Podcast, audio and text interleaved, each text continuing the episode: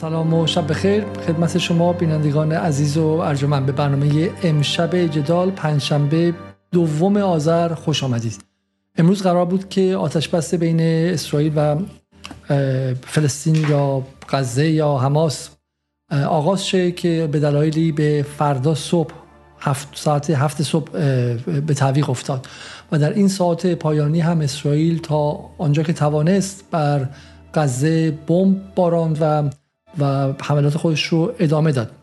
و ما بهتر از هر کسی می‌دونیم که اگرچه اونطوری که من دیشب گفتم این اتفاق تلیعه یک پیروزی برای مردم فلسطین میده ولی داستان و ماجرای اشغالگری اسرائیل و حکومت آپارتاید ادامه داره و باید اون رو بیشتر شناخت. آن چیزی که در 48 روز گذشته برای ما مسجل شد و برای بخش عمده از افکار عمومی جهان اینکه حالا جهان با یک امر استثنایی یک نیروی شر استثنایی طرفه و باید باید هر انسانی که خودش رو مقید به اصول اخلاقی می‌دونه مسلح کنه خودش رو به دانشی برای چگونگی متوقف کردن این ماشین غیر انسانی و انسان کش. از این رو کار ما با اسرائیل پس از این آتش بس و پس از این جنگ به پایان نمی‌رسه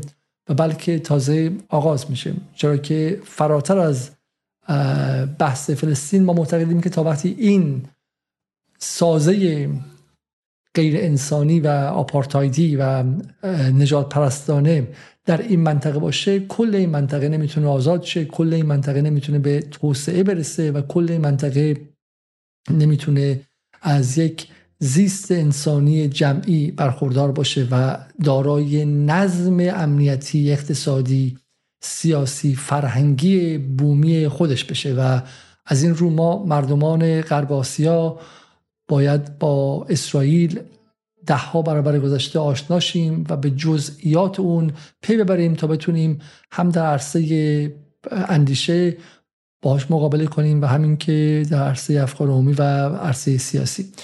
اگر به خاطر داشته باشید حدود دو هفته پیش با مهرداد خلیل شهابی مترجم و نویسنده آشنای ایرانی و کسی که دهها نویسنده مهم غربی و به ویژه نویسنده سلط ستیز و استعمار ستیز غربی رو به زبان فارسی معرفی کرده صحبت کردیم که به دلایل شوربختی اون ویدیو هست شد و ما روز بعدش اون رو دوباره آپلود کردیم و این ویدیو از استقبال بسیار بسیار خوب شما برخوردار بود و ما امشب یک بار دیگه با آقای شهابی صحبت می‌کنیم و امشب لطف کردم و یک بار دیگه مهمان ما هستن و در کنار ما و بینندگان جزار هستن سلام های شهابی شبتون بخیر. سلام عرض می‌کنم آقای علیزاده متشکرم از دعوت شما و سلام عرض می‌کنم خدمت همه عزیزان. قبل از شروع من یک بار دیگه برای کسانی که برنامه قبل رو شاید ندیدن یا اگر دیدن حافظشون رو تازه کنم و معرفی کنم که آثاری که شما در این سالها به زبان فارسی تقدیم کردید و اضافه کردید به کتابخانه فارسی چه بوده؟ کتاب دموکراسی در محیط کار درمانی برای آرزه سرمایه‌داری از ریچارد ولف دموکراسی برای شماره چند از مایکل پرنتی کتاب به چاله کشیدن نظام سرمایه‌داری یا اقتصاد را تسخیر کنید از ریچارد ولف و کتاب 23 نکته مکتوب سرمایه‌داری از هاجون چنگ کتاب نیکوکاران نابکار یا افسانه تجارت خارجی آزاد و تاریخچه پنهان سرمایه‌داری از هاجون چنگ دوباره کتاب دکترین شوک که کتاب بسیار مهم و تاثیرگذار در جهان و همینطور در ایران بود گمانم از نومی کلاین کتاب اربابان جدید جهان از جان پیلجر روزنامه‌نگار برجسته استرالیایی کتاب به من دروغ نگو از روزنامه‌نگاران کاوشگر متفاوت که باز هم جان پیلجر اونها رو جمع آوری کرده کتاب اعترافات یک جنایتکار اقتصادی که مجموعه اسم خیلی خوبی هم بهش داده شعبی به اسم مجموعه پشت پرده مخملین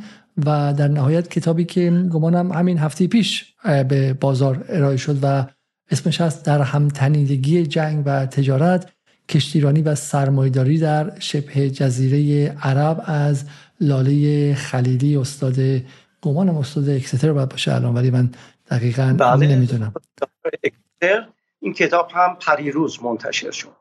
بسیار بسیار عالی. حالا اول من به شما خسته نباشید. میگم برای این انرژی فوقالعاده و برای اینکه بسیاری از کسانی که در این سالها در ایران ما اسمشون رو نمیشنیدیم اگر شما زحمت نمیکشیدید شما معرفی کردید و و این روزها که بحث فلسطین داغه می‌فهمیم که معرفی این نویسندگان و مترجمین آلترناتیو چه چه اهمیتی داره. چون هر جا که ما نگاه می‌کنیم در بین افکار عمومی طبقه متوسط و درس خوانده ایرانی چیزی نمی‌بینیم جز نویسندگانی که همگی در راستای خواسته های ناتو یا نظم بین الملل آمریکایی در راستای خواسته های IMF, WTO و, و پنتاگون و کاخ سفید و State Department هستن و کسانی که اون نظم رو با اندیشه‌هاشون به چالش بکشن در محاق هستن و در به شکلی در انزوا هستن و, و واقعا اگر شما اینها رو معرفی نمی کردید به نظر من فهم ما از امپریالیزم و استعمار حتی از امروز هم فقیرتر بود. برای من شخصا به نوبه خودم از شما تشکر می‌کنم. متشکرم. فقط این رو من توضیح بدم که از این ده کتاب نه کتاب با همکاری و همراهی دوست عزیز و گرامی آقای میر محمود نبوی و کتاب اربابان جدید جهان از جان پیلجر با همکاری و همراهی خواهرم مهرناز شهابی ترجمه شد. بسیاری آیه شهابی بریم سراغ ماجرای امشب. دفعه قبل که ما با هم دیگه صحبت کردیم گمانم شب 23 به شکلی این نسل کشی اسرائیل بود و شما برای ما ماجراهای بسیاری گفتید. از گذشته اسرائیل از اینکه چرا این حکومت اونطوری که آقای مرتضی مردی ها میگه یک حکومت مثل بقیه حکومت ها نیستش بلکه یک امر استثنایی است و در ماهیت خودش نجات پرسته. و و امشب برای ما چه چیزی میگید؟ چه چیزی ما ایرانی ها باید درباره فلسطین بدونیم که ما رو مسلح کنه؟ ببینید در رسانه های غربی و اون که از دولت های غربی میشنویم ما این هستش که این فجایعی رو که داره اتفاق میفته به عنوان نتایج جنگ بین دو ملت یا دو مذهب یا دو کشور نشون میدن. در حالی که اینطور نیست. این یک جنگ نیست. این به گفته نوام چامسکی این فقط یک کشتاره. اولا اسرائیل کشوریه که بر اساس استعمار بنا شده.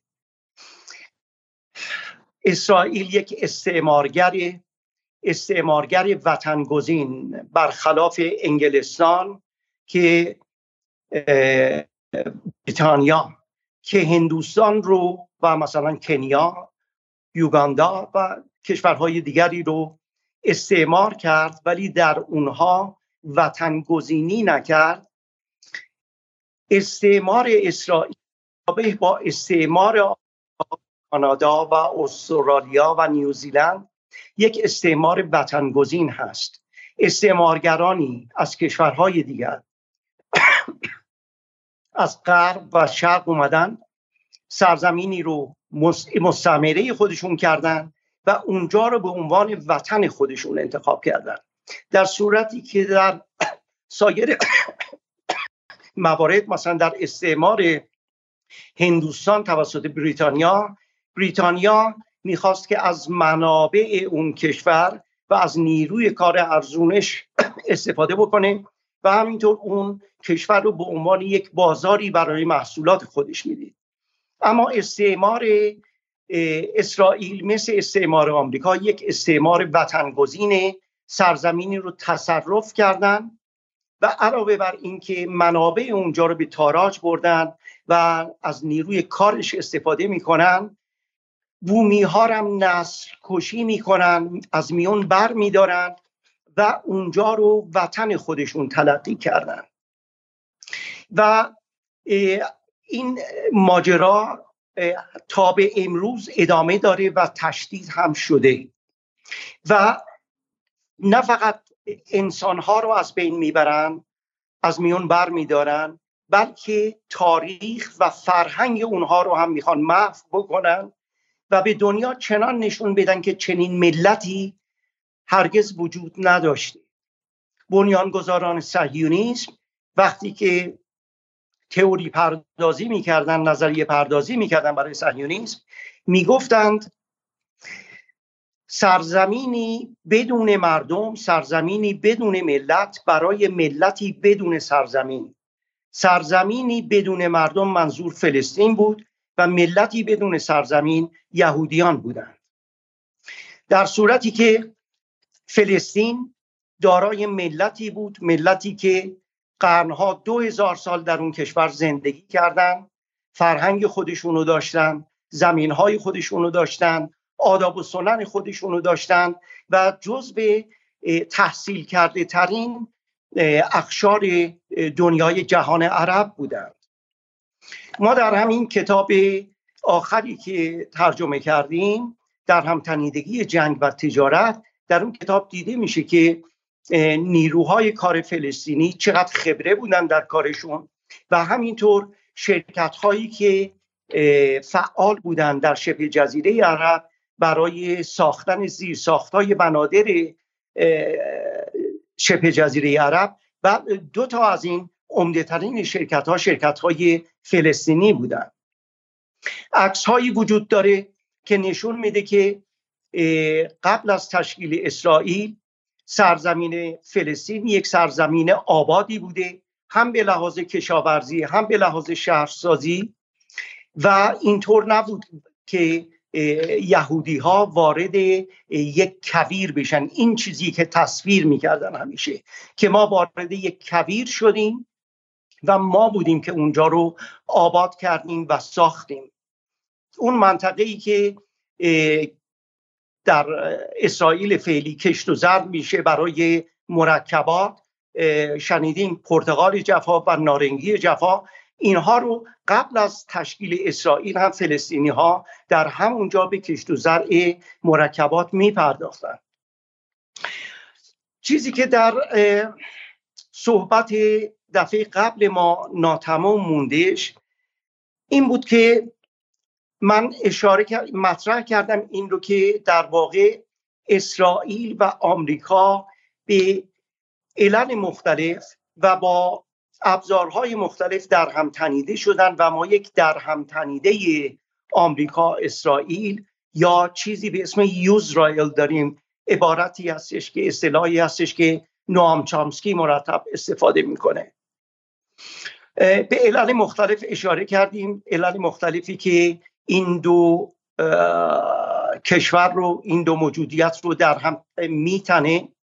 علل فرهنگی بود علل مذهبی بود و علل اقتصادی. همینطور علل مشترکات تاریخی. هر دو کشور با نابودی بومیان سرزمینی که تصرف کردند و استقرار یک مستعمره بر اجساد اون بومیان ساخته شدند. و به این ترتیب وقتی که آمریکا در آینه نگاه می‌کنه اسرائیل رو می‌بینه به عنوان تصویر خودش. و همینطور اسرائیل وقتی در آینه نگاه می‌کنه آمریکا رو می‌بینه به عنوان تصویر خودش. این یکی از اون وجوه اشتراکه. من به نوام چامسکی اشاره کردم. نوام چامسکی که خودش یک یهودی هستش بار و اصطلاح یوزرائیل رو ایشون در واقع کوین کرده و جعل کرده. ایشون میگه که من از بکار بردن صفت آپارتاید در مورد اسرائیل همیشه ابا کردم. وزیر خارجه آفریقای جنوبی هم گفته که هیچ موقع سفید پوست ها تا این اندازه ظلم و جنایت نکردند. هیچ موقع بیمارستان ها رو مدارس رو بمبارون نکردند. هیچ موقع پزشکان و معلمان رو نکشتن و نابود نکردند. آپارتاید آفریقای جنوبی عبارت بود از یک سیاستی که بهش می‌گفتن بنتوستان پالیسی. بنتوستان پالیسی سیاست بنتوستان عبارت بود از اینکه خاک آفریقای جنوبی رو تکه تکه کرده بودند. در بعضی تکه ها سفید پوست ها سکنا داشتند و بعد در نقاط دیگری سیاه پوستان. تفکیک نژادی بود. برای اینکه اتحاد اونها را از بین ببرن با تفکیک جمعیت امکان همکاری و همبستگی رو بین سیاه از بین ببرن ولی هیچ موقع به جنایاتی که اسرائیل دست می‌زده دست نزدن به خاطر اینکه به نیروی کار سیاهپوستان نیاز داشتن و این چیزی که الان در اسرائیل بعد از جهانی شدن نیاز بهش احساس نمیشه با مهاجرت نیروهای کار از روسیه و آفریقا. نکته دیگه که من می‌خواستم بهش بپردازم و در جلسه قبل به طور جزئی بهش پرداخته شد ولی ناتمام موند. این بود که بعضی از اساتید دانشگاهی ما این سوال رو مطرح می‌کنن که ما چه کار به اسرائیل داریم؟ اسرائیل کاری به کار ما نداره ما هم کاری به کار اسرائیل نداشته باشیم. ببینید نکات مختلفی به نظر من می‌رسه.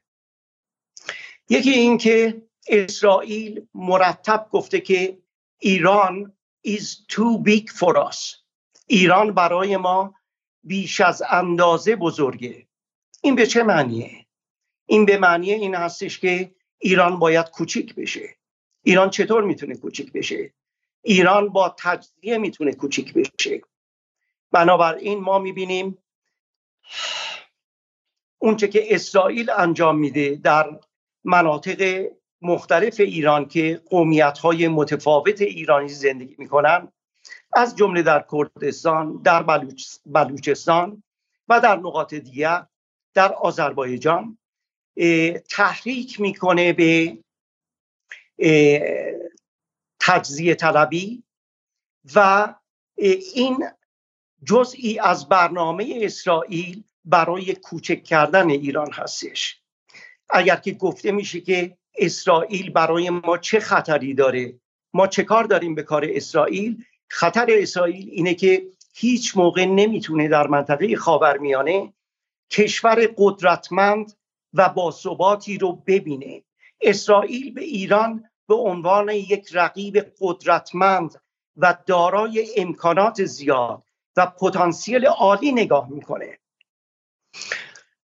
تحصیل کردگان تعداد تحصیل کردگان کشورهای کشور ما. ذخایر زیرزمینی که ما داریم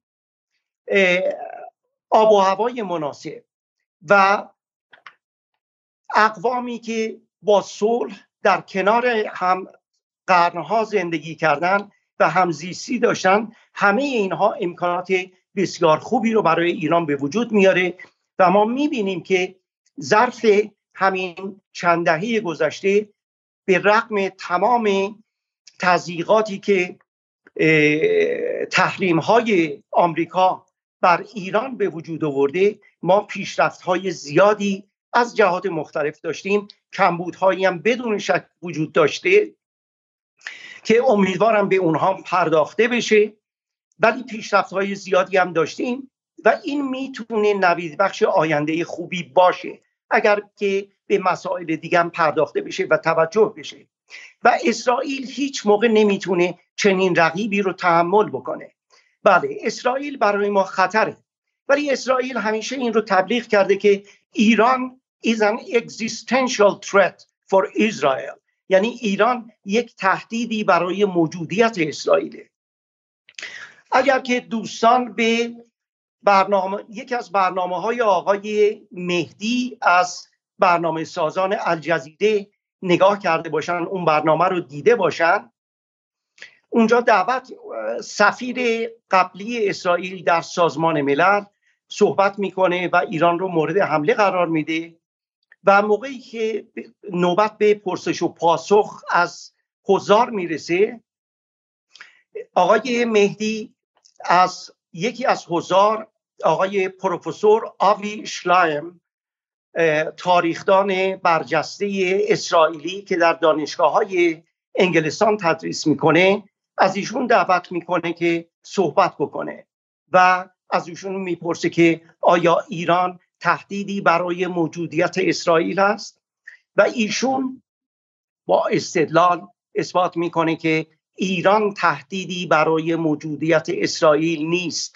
این اسرائیل که با انباشته انبوه سلاحهای هستهایش ترور دانشمندان ایرانی تحریکاتی که انجام میده و تمام اینها اسرائیل یک تهدیدی برای موجودیت ایران هست.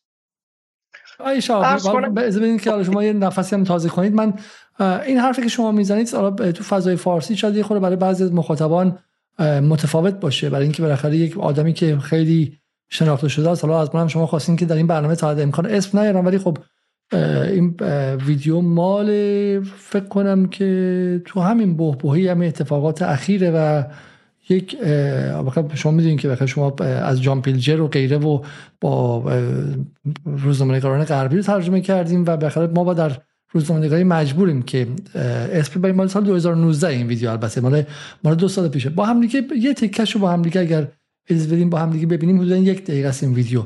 و هم بگید که آیا بالاخره این بحث خیلی بحث کلیدیه که بالاخره اسرائیل تهدید وجودی برای ماست یا ما تهدید وجودی برای اسرائیل هستیم؟ و به نظر من خوبه که از روش رد نشیم. ما می‌تونیم این برنامه جدال خب بسیاری با ما هم عقیده هستن ما اینو می‌دونیم ولی هنر این نیست. هنر اینه که ما بتونیم به این سوالات جواب بدیم. اینو با هم دیگه ببینیم. اگه صداشون بشنوید شما بسیار عالی میشه. بفرمایید. بله اینم مووی و شروع کنیم. از عمر با برکت جمهوری اسلامی ایران میگذرد. رسمیت می‌شناسم. اسرائیلی این همه جنایت کرده و و و. و اسرائیلی که گفته من می‌خواهم جمهوری اسلامی ایران رو نابود بکنم. بنابراین جمهوری اسلامی ایران داره دفاع از خود می‌کنه. اگر هم بگوید که من می‌خوام اسرائیل رو نابود بکنم. من تا اونجایی که می‌دونم آقای خردپیر من تا اونجایی که می‌دونم ظرف چهل سال گذشته که از عمر با برکت جمهوری اسلامی ایران میگذرد هرگز تکرار می‌کنم هرگز و برای سومین بار تکرار می‌کنم هرگز هیچ رهبر اسرائیلی حتی شخص تندروی مثل آقای نتانیاهو که واقعا دست راستی ترین و سهیونیست ترین رهبر اسرائیلی ظرف هفتاد سال گذشته نگفته که ما می‌خواهیم ایران رو نابود بکنیم. ما می‌خواهیم جمهوری اسلامی ایران رو نابود بکنیم. خب این جمله آیا فکت یا یا نمیشه هم شما درست بگی هم آی زیبا کلام؟ الان بالاخره آی زیبا کلام میگه در چل سال گذشته هیچ رهبر اسرائیل نگفته که ما می‌خوایم ایران رو و جمهوری اسلامی نابود کنیم. این جمهوری اسلامی که به خاطر نیازهای ایدولوژیکش 24 ساعته میگه مرگ بر اسرائیل و اسرائیل تو ایران به عنوان یک موضوع اولی در آورده من نمی‌خواستم که از ایشون اسم بیارم مایل نبودم اسمی مطرح بشه. ولی خب ولی, ولی کلیم مال ایشونه دیگه ادعا مال ایشونه آیه بله. بله کلیپی هستش که شما پخش کردید و من ناچار هستم که به آقای زیبا کلام پاسخ بدم. ایشون میگن که حتی تندروترین رهبران اسرائیل مثل نتانیاهو هم همچین حرفی نزدن. حالا من از یکی از ملایمترین رهبران این رژیم کودک کش برای شما نقل قول میانم در سال 2009 آقای شیمون پرز که رئیس جمهور اسرائیل بود و قبلا هم نخست وزیر اسرائیل از حزب کارگر اسرائیل نه از حزب فاشیستی آقای نتانیاهو نه از حزب لیکود. آقای شیمون پرز گفت ما هم می‌خواهیم ایران رو از میان برداریم. ایران رو می‌خواهیم نابود بکنیم. اون موقع آقای احمدی نژاد در سال 2008-2009 به طور نسنجیده چیزهایی می‌گفت. هولوکاست رو نفی می‌کرد که به ضرر ایران تموم شد و یهودیان مترقی رو که همیشه هواخواه صلح بودن و زمانی که آمریکا می‌خواست عراق رو مورد حمله نظامی قرار بده بر علیه جنگ تظاهرات می‌کردن. همون یهودیان صلح طلب از ایران منزجر شدن. در اثر اشتباهات آقای احمدی نژاد در گفتارش دقت نمی‌کرد. اون موقع نتانیاهو هم پاسخ داد ما هم ایران رو از میون برخواهیم داشت. و این رو من وقتی با چند نفر اسرائیلی که در یک کنفرانسی در یک سمیناری بود Durban Review Conference بسیار کنفرانس پیگیری اجلاس دوربان در جایی در اروپا دیدم اینها رو و می‌خواستم با من صحبت بکنم وقتی این رو مطرح کردم اینها رد نکردن. اینها پذیرفتن که شیمون پرس از حزب کارگر و یک سوسیالیست او هم گفته که ایران رو می‌خوایم از میان برداریم.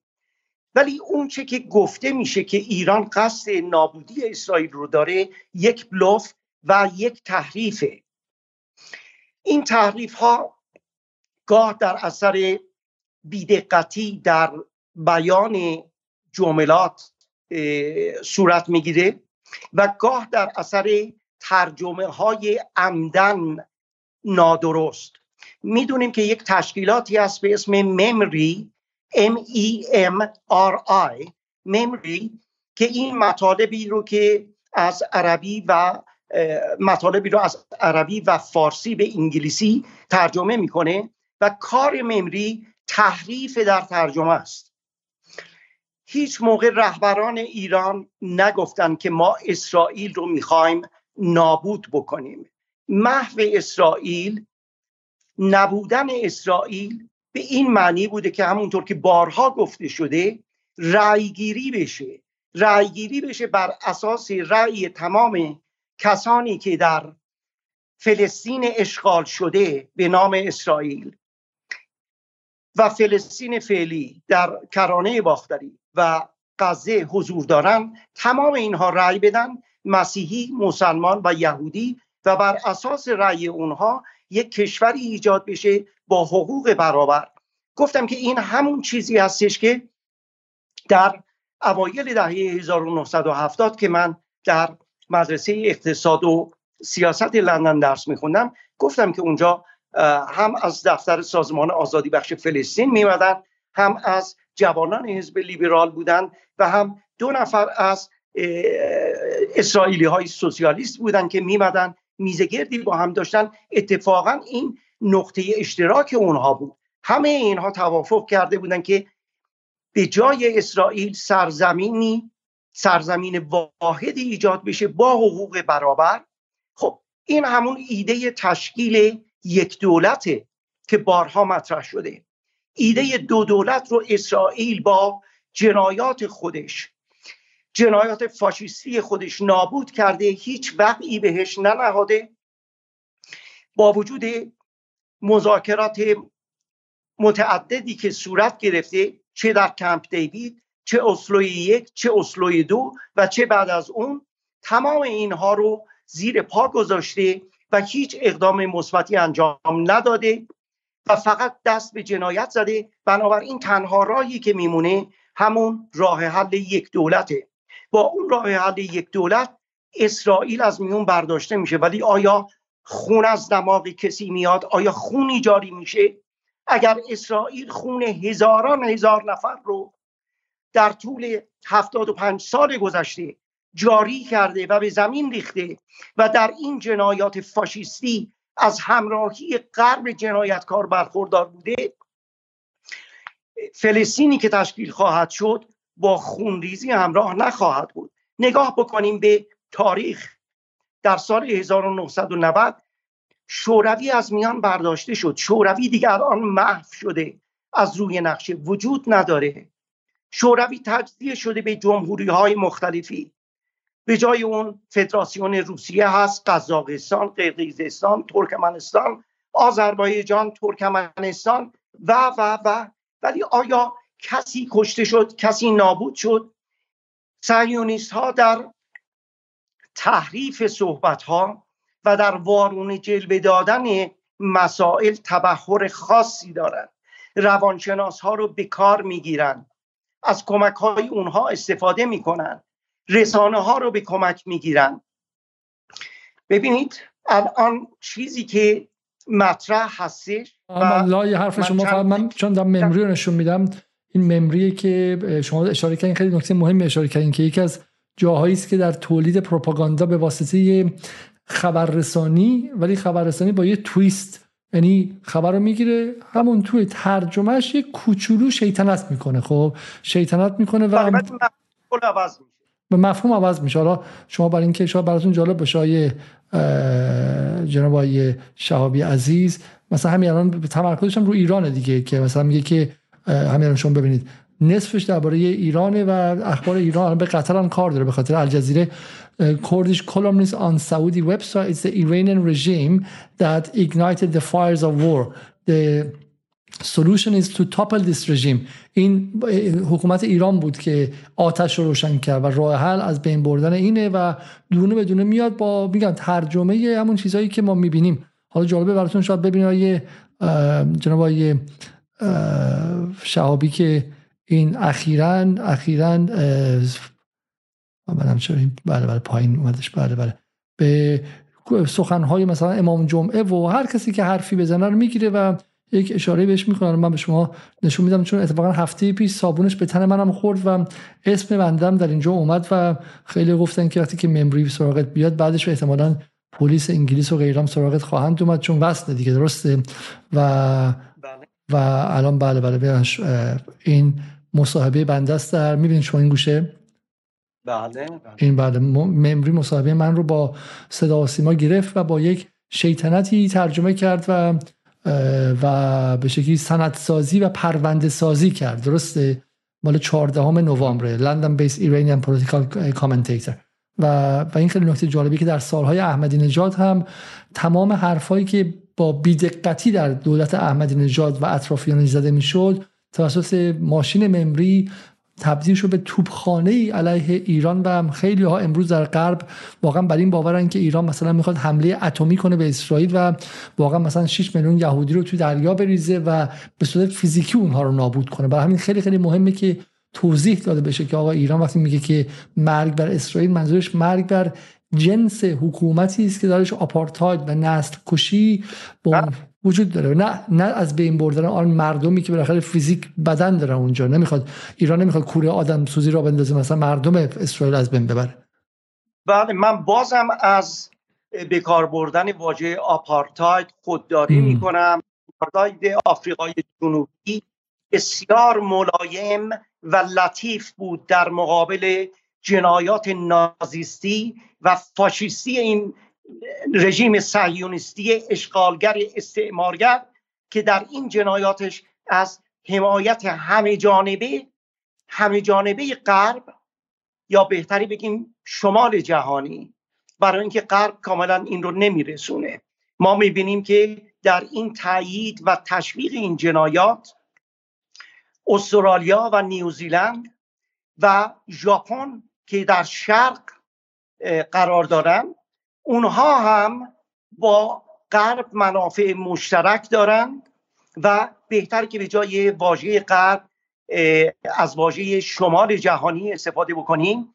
این جنایاتی هستش که از طرف شمال جهانی بر علیه ملت های مظلوم جنوب جهانی داره صورت می‌گیره. بسیار خوب. من واسه حرف شما پیدم ببخشید. ادامه بدیم لطفا. اگر اجازه بدید باز به صحبت های آقای زیبا کلام. یا البته من نمی‌خواستم اسم بیارم ولی خب شما کلیپ ایشون رو نشون دادید دیگه چاره ای نیست من این, رو من, من, من این رو من فقط به مخاطبان بگم. آیه شعبی از من استدعا کردن قبل از برنامه که اسم کسی رو نیارم. آیه شعبی متعلق به نسلی هستن که از نظر اخلاق سیاسی واقعا از نسل ما و دیگه نسل جوون که حالا بنده خدا اصلا جنریشن زد و اینها که اصلا اخلاق سیاسی ندارن. ولی آیه شعبی به نسلی متعلقن که هنوز اون اخلاق سیاسی رو دارن و به شکلی میگم می‌خواستن که قضیه شخصی به نظر نیاد. ولی من به نسل متعلقم که معتقدم اگر اسم رو نیارید تا حد زیادی این ابهام بی معنی می‌کنه. برای همینه که این افراد تونستن در این سایه ها رشد کنن آیه شعبی و اینقدر بزرگ شدن و ذهن های مردم ایران رو از درون پوک کنم برای من حداقل در استایل کارم اینه که واقعا با اسم کسی اگر کلیم می‌کرد ما که تهمتی به آقای زیبا کلام نزدیم خدای نکرده حرفهاشون رو بر برعکس مثل ممری اشتباه ترجمه نکردیم حرف خودشون رو نشون دادیم که با افتخار در ایران اینترنشنال فرمودن. همون نشون دادیم و این کلیمه و جا کلیمشون و ادعاشون دارای واقعیت و فکچواله یعنی فکت هستش توش عینیه یا اینکه نه ایشون کلیمی کرده که عینی نیست و بعد بیاد و در عرصه عمومی به شکلی بعد بیاد و دفاع کنه که چرا حرف غیر عینی رو در عرصه عمومی ایران منتشر کردم و با همین عرصه عمومی دادگاهه و من تعجب می‌کنم که حالا واقعا این در واقع رو درواسی شما و ادب شما تا حد زیادی شاید نتایج غیر سیاسی داشته باشه. برای اجازه بدین که این اجازه بدین که من شما رو مجبور کنم که مثل من یه خود سریعتر باشید امشب. خواهش می‌کنم. به هر حال مسئله شخصی نیست. مقابله عقاید و دیدگاه ها هستش.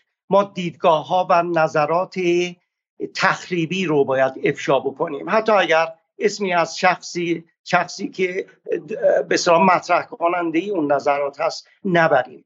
الان من فقط یه چیزی می‌خوام بگم سعی می‌کنم که به حاشیه نرم. شما به نسل زد اشاره کردید. خب همیشه تصور من این بودش که نسل زد شناخت زیاد داشتم.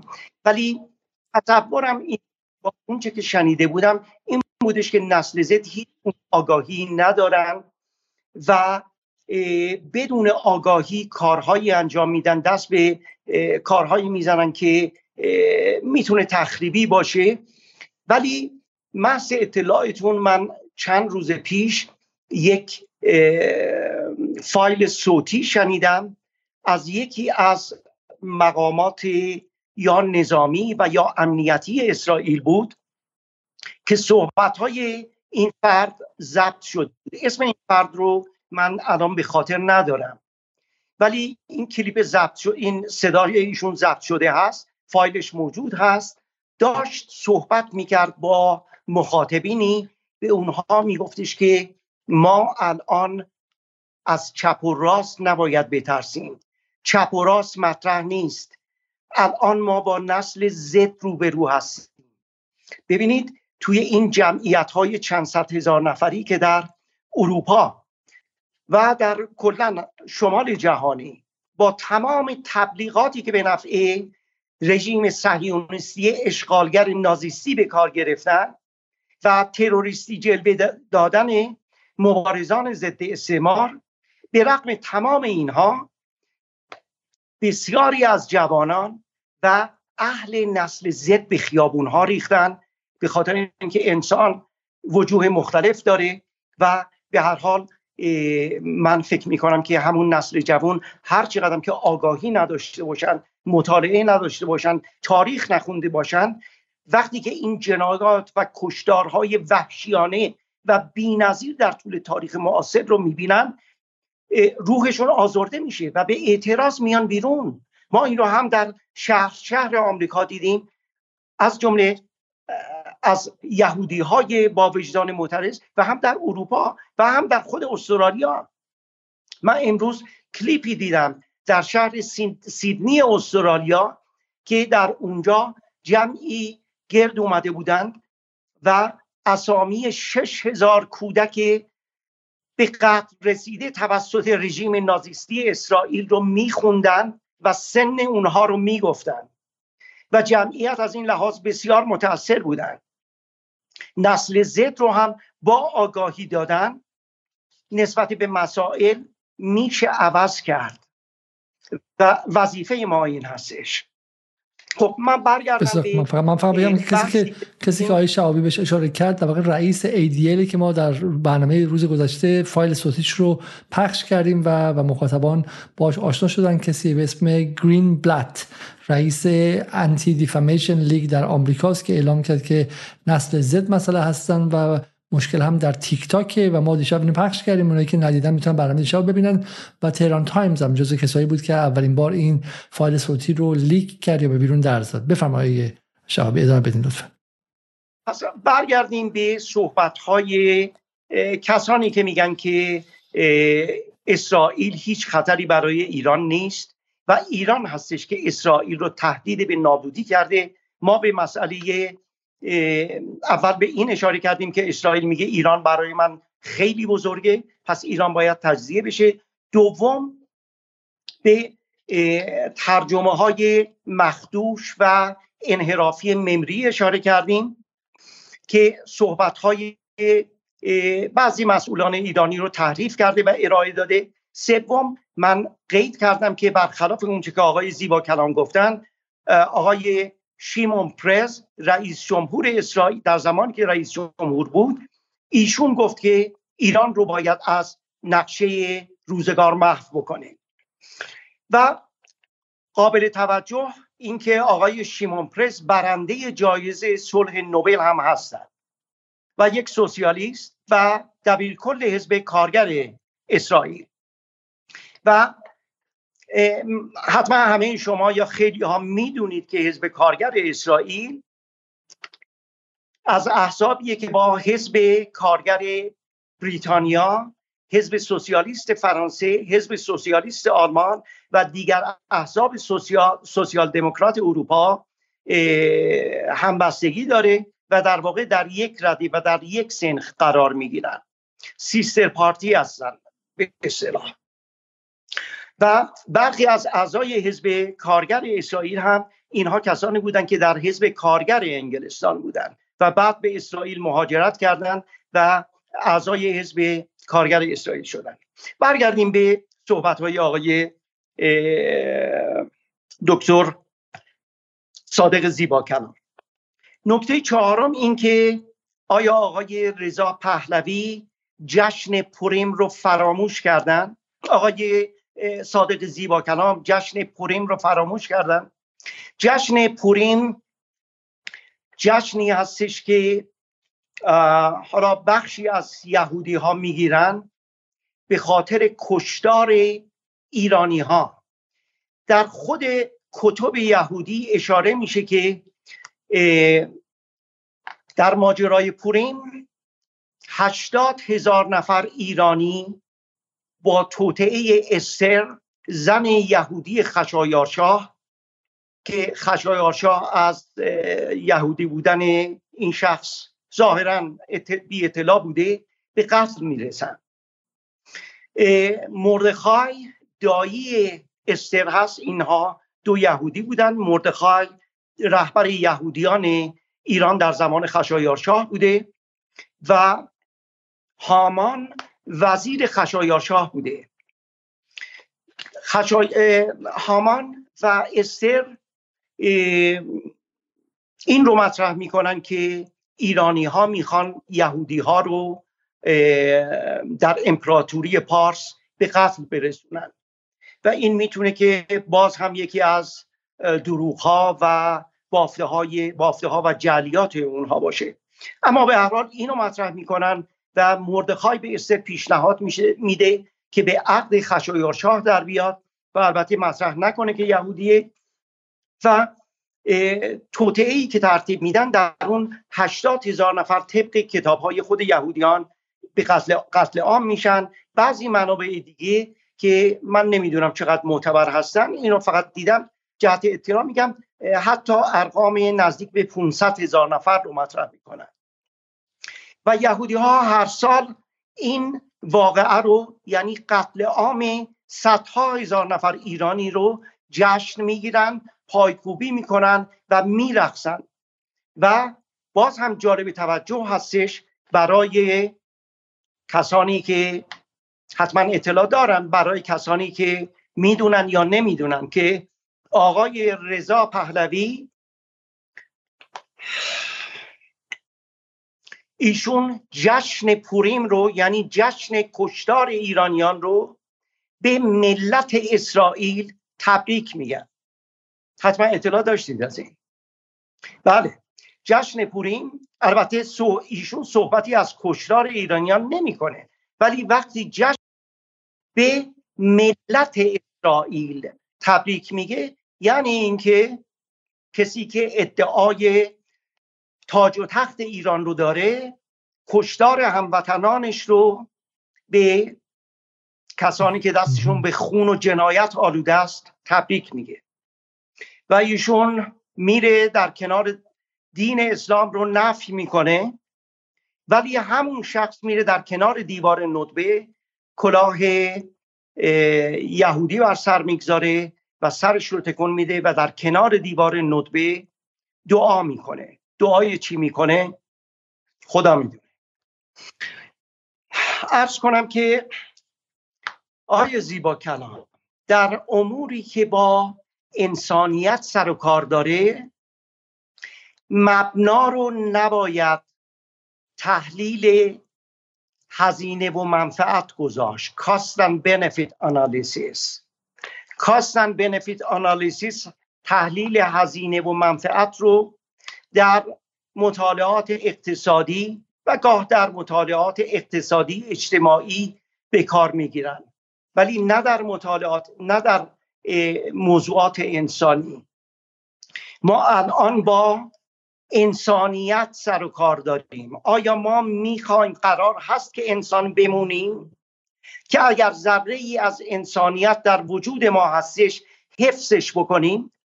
یا فقط می‌خوایم یک کالبرد یک کالبد متعفنی رو روی دو پا حمل بکنیم. البته موافقم که باید محتاطانه عمل کرد که کار به جنگ نکشه. ایران هیچ موقع اسرائیل رو تهدید به نابودی نکرده و در این شش هفته هم طوری عمل نکرده که بی احتیاطی بشه و خدایی نکرده پای جنگ به ایران کشیده بشه. بلکه از اینها احتراز کرده. همینطور من فکر می‌کنم که ایران به ارز کنم که حزب الله لبنان هم توصیه کرده که با احتیاط عمل بکنه تا جنگ گسترده تر نشه. ارز کنم که یه نکته رو اشاره کنم اینجا و تا شما حالا یک نفسی می‌کشید که حالا برای پاسخ به آقای زیبا کلام به نظر من که از غیب اومد. اولین چیز این مال هفته پیش مال 22 دهه امروز 11 مال درست یک ماه و یک روز پیشه که میگه اسرائیل ایران رو تهدید کرد. شما را از روی نقشه زمین پاک خواهیم کرد. دقت کنید که نمیگه جمهوری اسلامی نمیگه آخوندها نمیگه حکومت ملاها نمیگه که حزب اللهی ها نمیگه شیعیان نمیگه که مذهبی ها اونایی که زیاد نماز می‌خونن کم نماز می‌خونن. میگه ایران را از روی نقشه زمین با خطکش پاک می‌کنیم و تمام تلاشی هم که اسرائیل کرده حالا ایران که میگه که آقا اون کشوره باشه اسمش از حالا فلسطین اسمش از بذار اکس ولی توش آدما ادهشون سوار عده دیگه نشن مثل دوره بردهداری و بدتر از بردهداری. فقط چون فقط تو اسرائیل این اتفاق ممکنه بیفته که شما بگه طرف بگی تو این ویدیوش دیروز پخش شد. تو این پیاده رو نرو. این پیاده رو مال اسرائیلی هست تو نجستی برو اونور خب؟ و ایران که نمی‌خواد اون کشور رو پاک کنه می‌خواد این روابط غیر انسانی رو پاک کنه. ولی این اتفاقا می‌خواد ایران رو پاک کنه. چرا؟ چون اگه بتونن کردستان تجزیه کنن خب قیافه ایران عوض میشه. اگه بتونن بلوچستان تو جنگ درست کنن اون تیکم جدا شه عوض میشه. اگر بتونن خوزستان رو به عنوان عربستان جدا کنن همینطور. آذربایجان رو دارن سعی می‌کنن که جدا کنن میگن آذربایجان جنوبی. ترکمنستان و ترکمن صحرا رو میگن ترکمنستان. و همین اتفاقا چیزی از ایران نمیمونه به اون وسط میگن فارسستان. پس اونا اتفاقا واقعا دارن تلاش می‌کنن که ایران رو به معنای وجودی که داره ایران از زمان بسی صفوی تا حالا بوده این رو به عنوان کشوری که از ده ها قوم و قبیله تشکیل شده که به کنار هم دیگه همزیستی کردن می‌خوان این رو پاک کنن و از بین ببرن و حالا میگم این از آقای نیر بارکات وزیر اقتصاد و صنعت اسرائیل در مصاحبه با نشریه دیلی میل که گفت اگر حزب الله دست به باز کردن جبهه دوم درگیری بزنه اسرائیل به ایران حمله می‌کنه و شما رو از روی نقشه پاک می‌کنیم. حالا من یکی دیگه فقط بگم آیه جناب آقای شهابی شما حالا یک استراحتی می‌کنید. آقای زیبا کلام باید به این جواب بده. نتانیاهو در سازمان ملل در 22 سوم سپتامبر امسال که میشه اول مهر issues nuclear threat to Iran later retracted. این مال یال سارات و رجا نیوز هم مال فرانس 24 آقای زیبا کلام باید به این پاسخ بده که نتانیاهو گفتش که ما به ایران بمب اتم می‌زنیم. و سلام. بعد که دید اوضاع خرابه پس گرفت. همونطور که حمله به بیمارستان شفا رو اول بهش افتخار کردن بعد دیدن که اوضاع خرابه پس گرفتن برای همین در این منطقه یک نفر بوده که اون یکی رو تهدید به نابودی کرده. اون هم اسرائیل بوده که ایران رو تهدید به نابودی کرده. من همین شما رو وایسم. یه جمله است که صهیونیستان میگن میگن آقای روح الله خمینی که در ایران ما به خاطر انتقادمون به انقلاب بهشون میگیم امام خمینی چون امام انقلاب بود نه نظر مذهبی. امام خمینی ولی گفته که اسرائیل سرطان و قضیه سرطانیه و اینو باید کند انداخت بیرون. آیا این به معنای تلاش برای نابودی اسرائیل و یهودیان آیا شهابی و آیا جمله یهود ستیزانه من فکر می‌کنم که باید همون مطلبی رو که چند دقیقه پیش گفتم باز بهش ارجاع بدم ایران خواستار این هستش که همه کسانی که در اون منطقه زندگی می‌کنن و فلسطینی هایی که آواره شدن و پناهنده شدن به کشورهای دیگه اینها همه برای تاسیس و ایجاد یک کشوری با حقوق برابر برای همه شرکت بکنن و کشور جدیدی موجودیت جدیدی ایجاد بشه حالا هر اسمی که می‌خواد داشته باشه. فلسطین یا اسم دیگری ولی با حقوق برابر. نه یک اسم مستعمره که در اونجا بخشی از جمعیت تحت سلطه و اجحاف بخش دیگری از جمعیت باشه. جالب اینه که برخی از روشنفکران ایران اشاره می‌کنن به اینکه اونچه که حماس انجام داده راستگرایان اسرائیل رو تقویت می‌کنه. در گذشته چپ اسرائیل و سوسیالیست های اسرائیل در جامعه اسرائیل و در سیاست اسرائیل نقش بیشتری داشتند و اقدامات حماس باعث این میشه که چپ ها به حاشیه برن افراد مترقی به حاشیه برن و دست افرادگرایان راست بازتر بشه. من تصور می‌کنم که این محلی از اعراب نداره و این ربطی به حماس نداره. آیا در زمانی که حماس هنوز تأسیس نشده بود چپگرایان اسرائیلی چه کار کردند؟ آقای شیمون پرز باز اسمشو میارم آقای شیمون هم آقای شیمون پرزی که ایران رو تهدید به محو از روی نقشه زمین کرد این آقایی که جایزه صلح نوبل گرفته و دبیرکل حزب کارگر اسرائیل بوده و سوسیالیست بوده ایشون مسئول جنایت در پناهگاه سازمان ملل در دهکده قانای لبنان هست. اونجا افراد زیادی از پناهندگان فلسطینی به یکی از مراکز سازمان ملل پناه بردن با این تصور که اسرائیل مراکز سازمان ملل رو بمبارون نخواهد کرد. ولی اونجا هم مثل این روزهای غزه تعداد بسیار زیادی کودک و زن و مرد بیگناه کشته شدند. این آقای شیمون پرز هستش. ایشون از سوسیالیست های اسرائیلی هستن آقای بنگوریان اولین نخست وزیر اسرائیل. ایشون یک سوسیالیست بود. ولی ببینید ما از تمام دیدگاه های استعمارگرایانه یه اسرائیلی ها فرق نکرده. دیدگاه ها وجود داشت. از همون ابتدا آقای دیوید بنگوریون میگه که ما داریم میریم که سرزمین فلسطین رو استعمار بکنیم. و این طبیعیه که بومی های اون سرزمین به مقابله برخواهند خواست. و روشنه که ما چه کار باید بکنیم.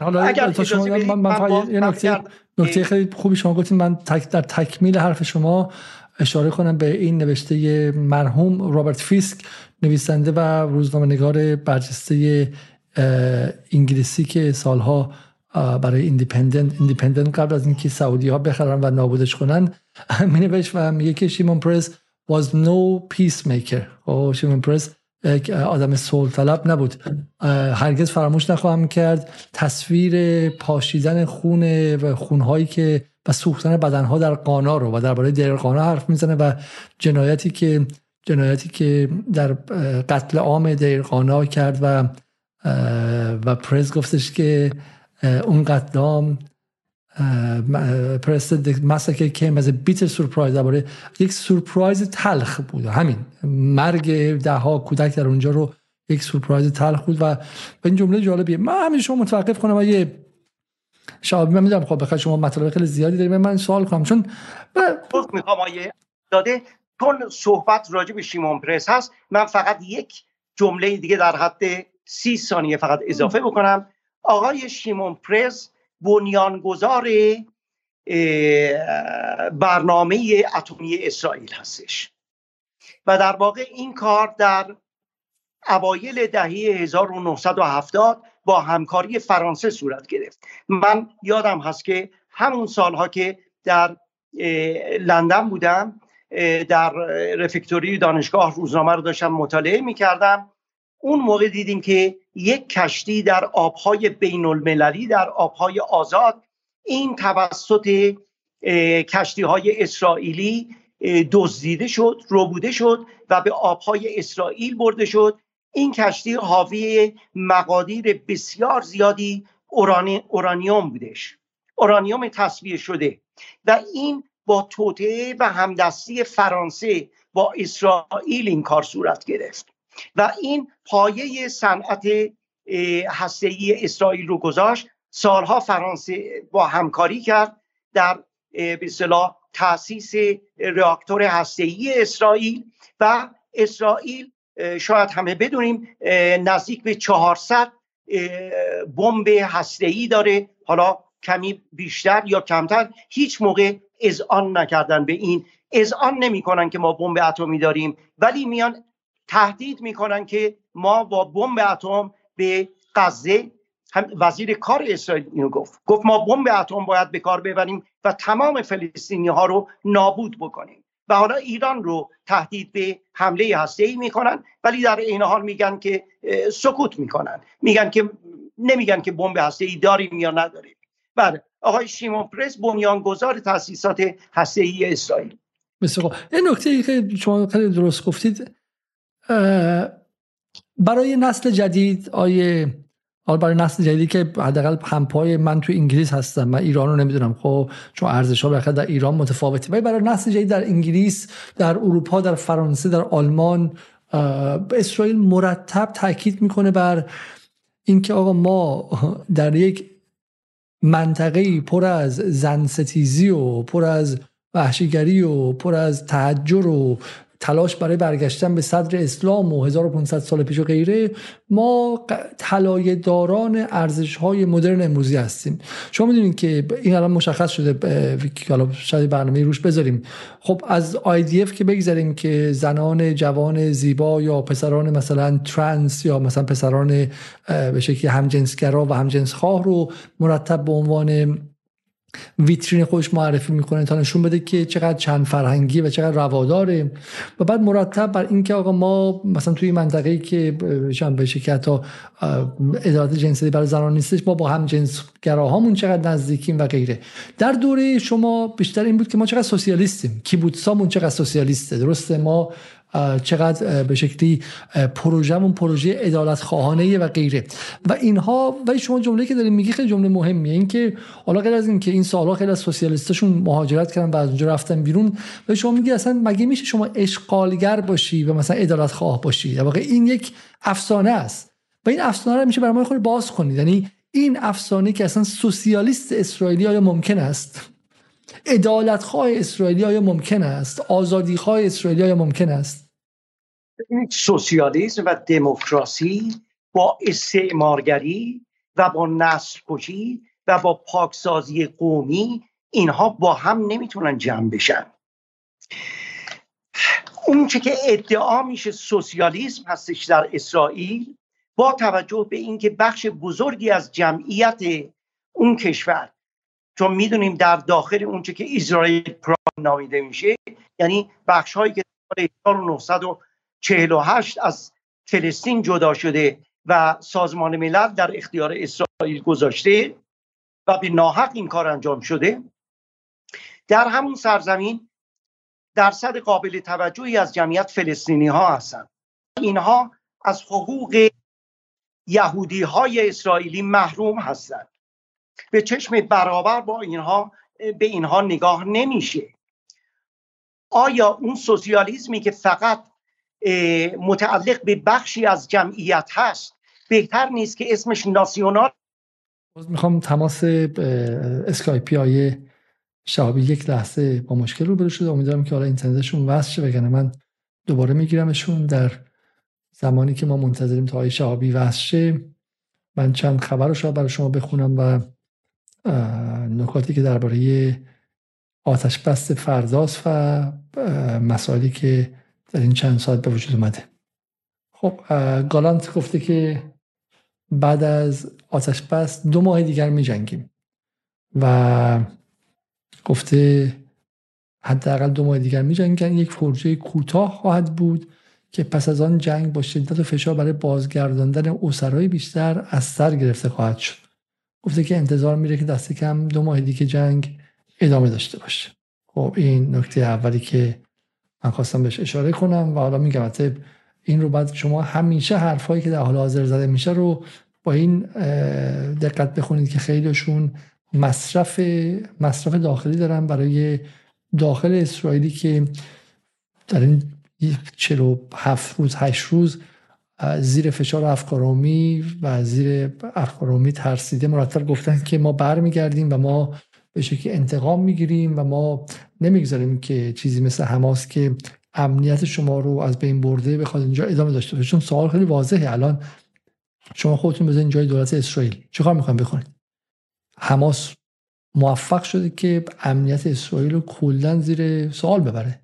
حالا شما چه کار می‌خواین بخواین الان حماس یا بعد از بین می‌رفت که از بین نرفته و نشون دادین شما حتی یک صدم نیروی حماس رو از بین نبردید و حالا باش همزیستی کنید دوباره همسایتونه. خب اون کیبوتس هایی که در مرز حماس هستن چه اتفاق براشون میفته آیا اونها بهش برمیگردن یا بر نمیگردن یا چه اتفاق؟ برای همین برای همین که برای این ادعاهایی که اینجا میشه رو مواظب باشین که این ادعاها لزوما ادعای جنگی نیستش خیلیشون ادعای پروپاگاندیستیه. و کلا در مورد اسرائیل بعد حواستون باشه که بخش عمده ای از حرفایی که مقامات اسرائیل می‌زنن پروپاگانداست و این قدرت اسرائیل و قدرت پروپاگانداش عجیب در حمله که در آمیخته است. اگه خاطرتون باشه همین سالهایی که می‌گفتن که ما رو ول کنید می‌خوام بریم به ایران حمله نظامی کنیم و ما دیگه توان تحمل نداریم و دیگه هر ثانیه که بگذره ما به ایران حمله خواهیم کرد.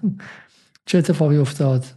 آیا واقعا به ایران حمله کردن یا اینکه یک تهدید بیشتر نبود؟ ولی ولی همواره می‌گفتن همواره خبر رو لیک می‌کردن و غیره. من این رو گفتم که یک اشاره کنم. یک ویدیوی دیگه من می‌خوام به شما نشون بدم و این خیلی ویدیو جالبیه که شاید یک فرجه باشه تا اینکه من برم آقای شهابی رو کجا پیداشون می‌تونم بکنم. این ویدیو از نیل فرگوسون تاریخدان بسیار معروف دست راستیه که متاسفانه در ایران هم خیلی محبوبه و شناخته شده است با اینکه یکی از استعماری ترین متفکران متفکر که نه تاریخ, تاریخ نویسان آکادمی غربه که در خود آکادمی هم خیلی جدیش نمی‌گیرن در غرب ولی خب میگم در ایران خیلی جدیش می‌گیرن. این دو دقیقه رو ببینیم درباره آینده غرب و اسرائیل و باز برگردیم. The strange thing about all of is the generational divide that's opened up. It is very remarkable if you look at polling in the United States, uh, Britain, or uh, on continental Europe, that older people strongly sympathize with Israel uh, and younger people uh, strongly sympathize with the Palestinians. Uh, and in fact, the youngest age group surveyed, uh, the age group 18 to 24 in the US, and in the UK, it's strongly anti-Israel and pro-Palestinian. And that's why when you look at the protests uh, that you see in support of the Palestinians, they're very youthful uh, when you look closely. And I think there's a very good reason for this. Uh, and it's an extremely important point that some of us have been making for years that the universities, and to an extent the schools too, have been systematically infiltrated by propagandists in favor of Islamism uh, and uh, anti-Zionism. And we are now reaping the harvest of allowing the infiltration of higher education by radical leftists and Islamists. Well, the polling shows very clearly that Democrats are less supportive of Israel than they were 10 and 20 years ago. Uh, and it's also clear that, that younger Democrats have really moved quite decisively uh, away from support for Israel to downright hostility towards it and support for the Palestinian cause. So it, it's clear that that implies a shift in the orientation of the Democratic Party. The House of Representatives and the Senate uh, are full of elderly Democrats. This is a, a gerontocracy in some ways. As that generation reluctantly relinquishes the reins of power, uh, it will be undoubtedly replaced uh, by politicians who don't feel the same strong sense of identification that, say, Harry Truman uh, felt. Israel needed the support of the United States to be born and to survive the turbulent early decades of its existence. خب تکی از صحبت های نیل رو دیدیم و من دیگه حدود پنج شش بار با یه شوابی تماس گرفتم و تا دیگه تقریبا نمی‌دونم که چه کار دیگه از من برمیاد و حالا ایشون از نسل دیگه هستن. ارتباط متفاوتی هم با تکنولوژی دارن احتمالا و دیگه مشکلی پیش اومده. و نتونستم حلش کنم. و من شما عذرخواهی می‌کنم. یه چند ثانیه از می‌خوام که وایسی تا اینکه ما ببینیم که چه راه دیگه ای پیدا میشه و برگن یک راهی که من به ذهنم می‌رسه اینه که من برنامه رو اینجا یک ثانیه متوقف کنم از طریق دستگاه و این توی یوتیوب باقی بمونه تا اینکه من یک راهی پیدا کنم که برنامه امشب به این شکل نیمه تمام نباشه. و از از بدین من تا مثلا یکی دو دقیقه دیگه این برنامه بعد بتونم بهش برگردم. از بدین من راه رو امتحان کنم. اگر نشد که برنامه امشب عملا از بین رفته است. دکتر زیبا. و اون موجودیتی می‌تونه تهدید باشه برای موجودیت کشور دیگه که 400 بمب اتم داره. نه ایران که حتی یک بمب اتم هم در اختیار نداره. ایران رو متهم می‌کنن به اینکه تلاش می‌کنه بمب اتم بسازه تهیه بکنه و هیچ کس هنوز نتونسته این رو اثبات بکنه و NPT Non Proliferation Treaty بازرسانش میان اینجا بازرسی می‌کنن. هیچ موقع ادعا نکردن که ایران در حال ساختن بمب اتمه. اونی که 400 بمب اتم داره می‌تونه تهدیدی برای موجودیت کشورهای دیگه باشه. و الان اسرائیل هستش که با این اقدامات جنایتکارانش و با, و با تهدید به استفاده از بمب اتم چه در مورد غزه و چه در مورد ایران باید بیاد تحت پوشش NPT قرار بگیره و خلع سلاح اتمی بشه. نکته دیگه ای که می‌خواستم اشاره بکنم در رابطه با صحبت های آقای زیبا کلام این هستش که اجازه بدید اینکه ما چه کار داریم به اسرائیل چه کار داریم به فلسطین و غزه. بیاید هفت قرن بریم به عقب. مراجعه بکنیم به سعدی شیرازی. چی میگه؟ چنان قهد سالی شدن در دمشق که یاران فراموش کردند عشق. و این ادامه پیدا می‌کنه تا به اونجا می‌رسه که تو که از مهنت دیگران بیغمی دیگه اجازه بدید بقیهش رو نخونم. حالا ادعای آقای زیبا کلام اینه که بالاخره ما بعد اول فکر بچه خودمون باشیم. و ته این بله، قضیه اینه که ته این قضیه که خب ما که بیشتر از مردم عرب منطقه مردم مثلا اردن مردم عربستان عربستان این سالها روش کرد رفت جلو. امارات همینطور قطر همینطور.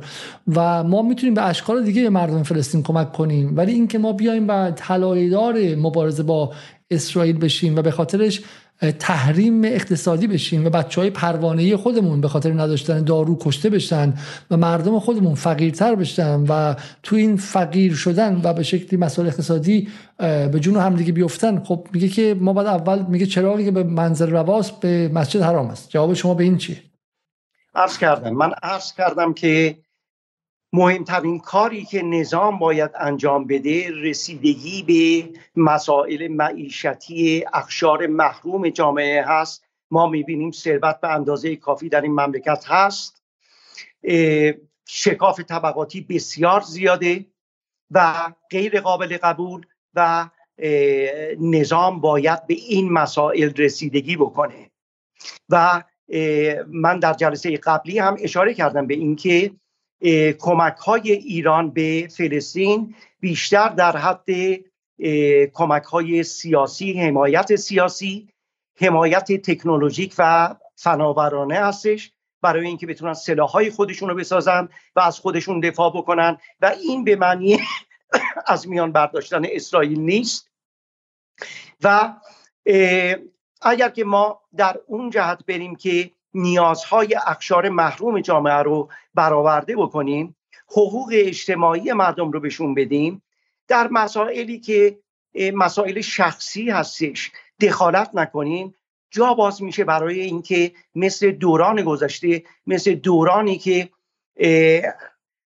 بخش بزرگی از جامعه ایران نسبت به مسئله فلسطین حساس بودن بتونیم ما هم مثل کشورهای اروپایی و مثل آمریکا جوانانمون نسبت به این مسئله احساس همدردی بکنن و در کنار ملت فلسطین قرار بگیرن و در این حال نیازهای اقشار محروم جامعه هم برآورده بشه.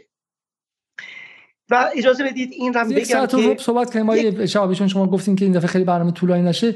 یک ساعت و صحبت کنیم. شما چقدر دیگه به نظرتون برای نکات خودتون مونده که بعد من هم حالا به شکلی نکاتی بعد مطرح کنم امشب در مورد بحث آتش من دو نکته دیگه در ارتباط با صحبت های با کلام دارم. یکی این که جدا از ارجاع به سعدی تو که از مهنت دیگران بیغمی نشاید که بسیار دیگه بقیهش رو ادامه نمیدیم. اما از سعدی و هفت قرن پیش برگردیم به پنجاه سال پیش. در اون زمان در نیمه دهه هفتاد میلادی خانم مارگارت تچر این رو اعلام کرد که چیزی به اسم جامعه وجود نداره. جامعه فقط مرکب هستش از تک تک افرادی که اون رو تشکیل میدن.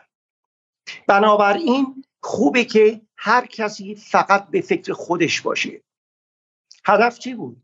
هدف این بودش که همبستگی های اجتماعی از بین بره کار جمعی ضربه بخوره و نتیجه اینش و این با حمله به اتحادیه ها و از بین بردن اتحادیه های کارگری در اون موقع معدنچی های انگلیس اعتصاب کرده بودند و بعد از مدتی اتحادیه پرستاران انگلیسی هم به اونها پیوستند و مارگارت تچر از این موضوع بسیار نگران بود که اتحادیه های دیگه به اعتصابات ملحق بشن و دولت انگلیس سقوط بکنه.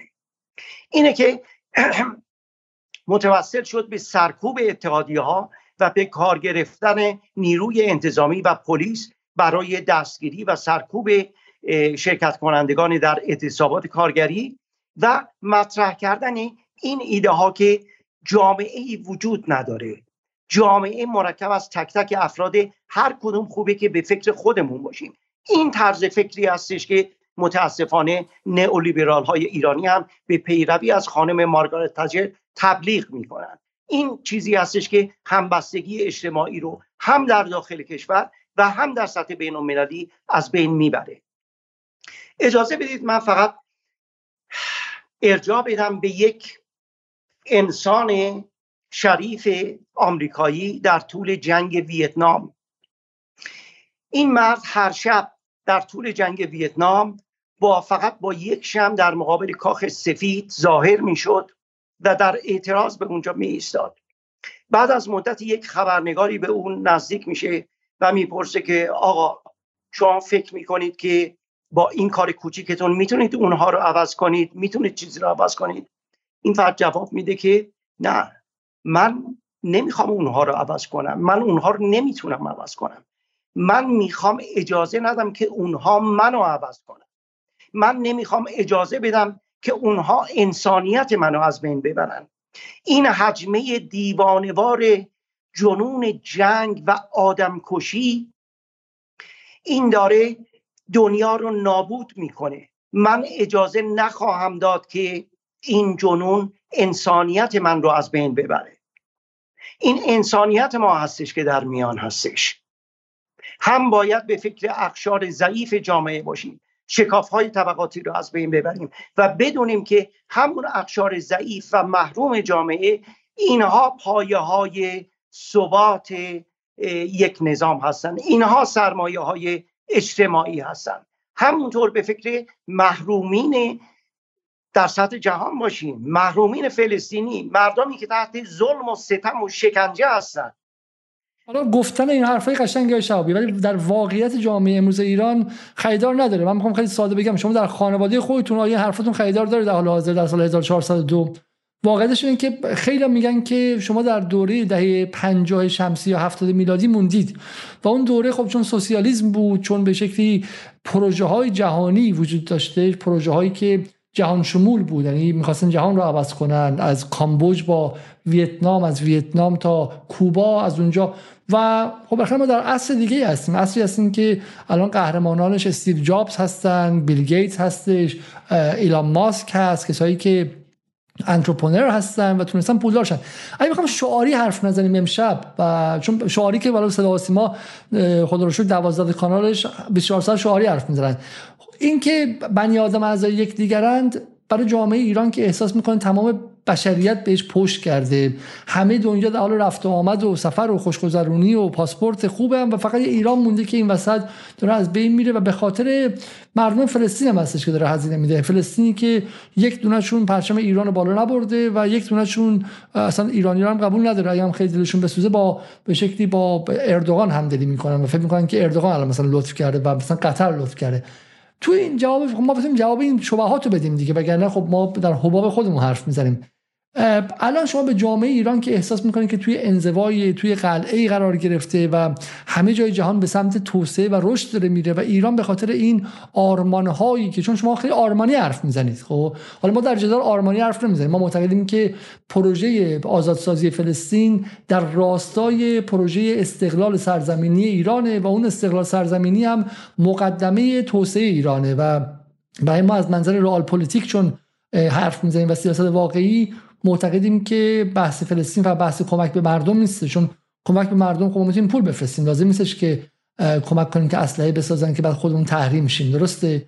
و این نگاه شما متفاوته. نگاه شما هنوز آرمانیه. جواب این مردم رو چی می‌دید که ما به خاطر این آرمان ها جوانیمون از دست دادیم و 43 سال 44 ساله که توسعه ایران از عقب افتاده و ایران کشوری به شدت از نگاه اونا به شدت توسعه نیافته است.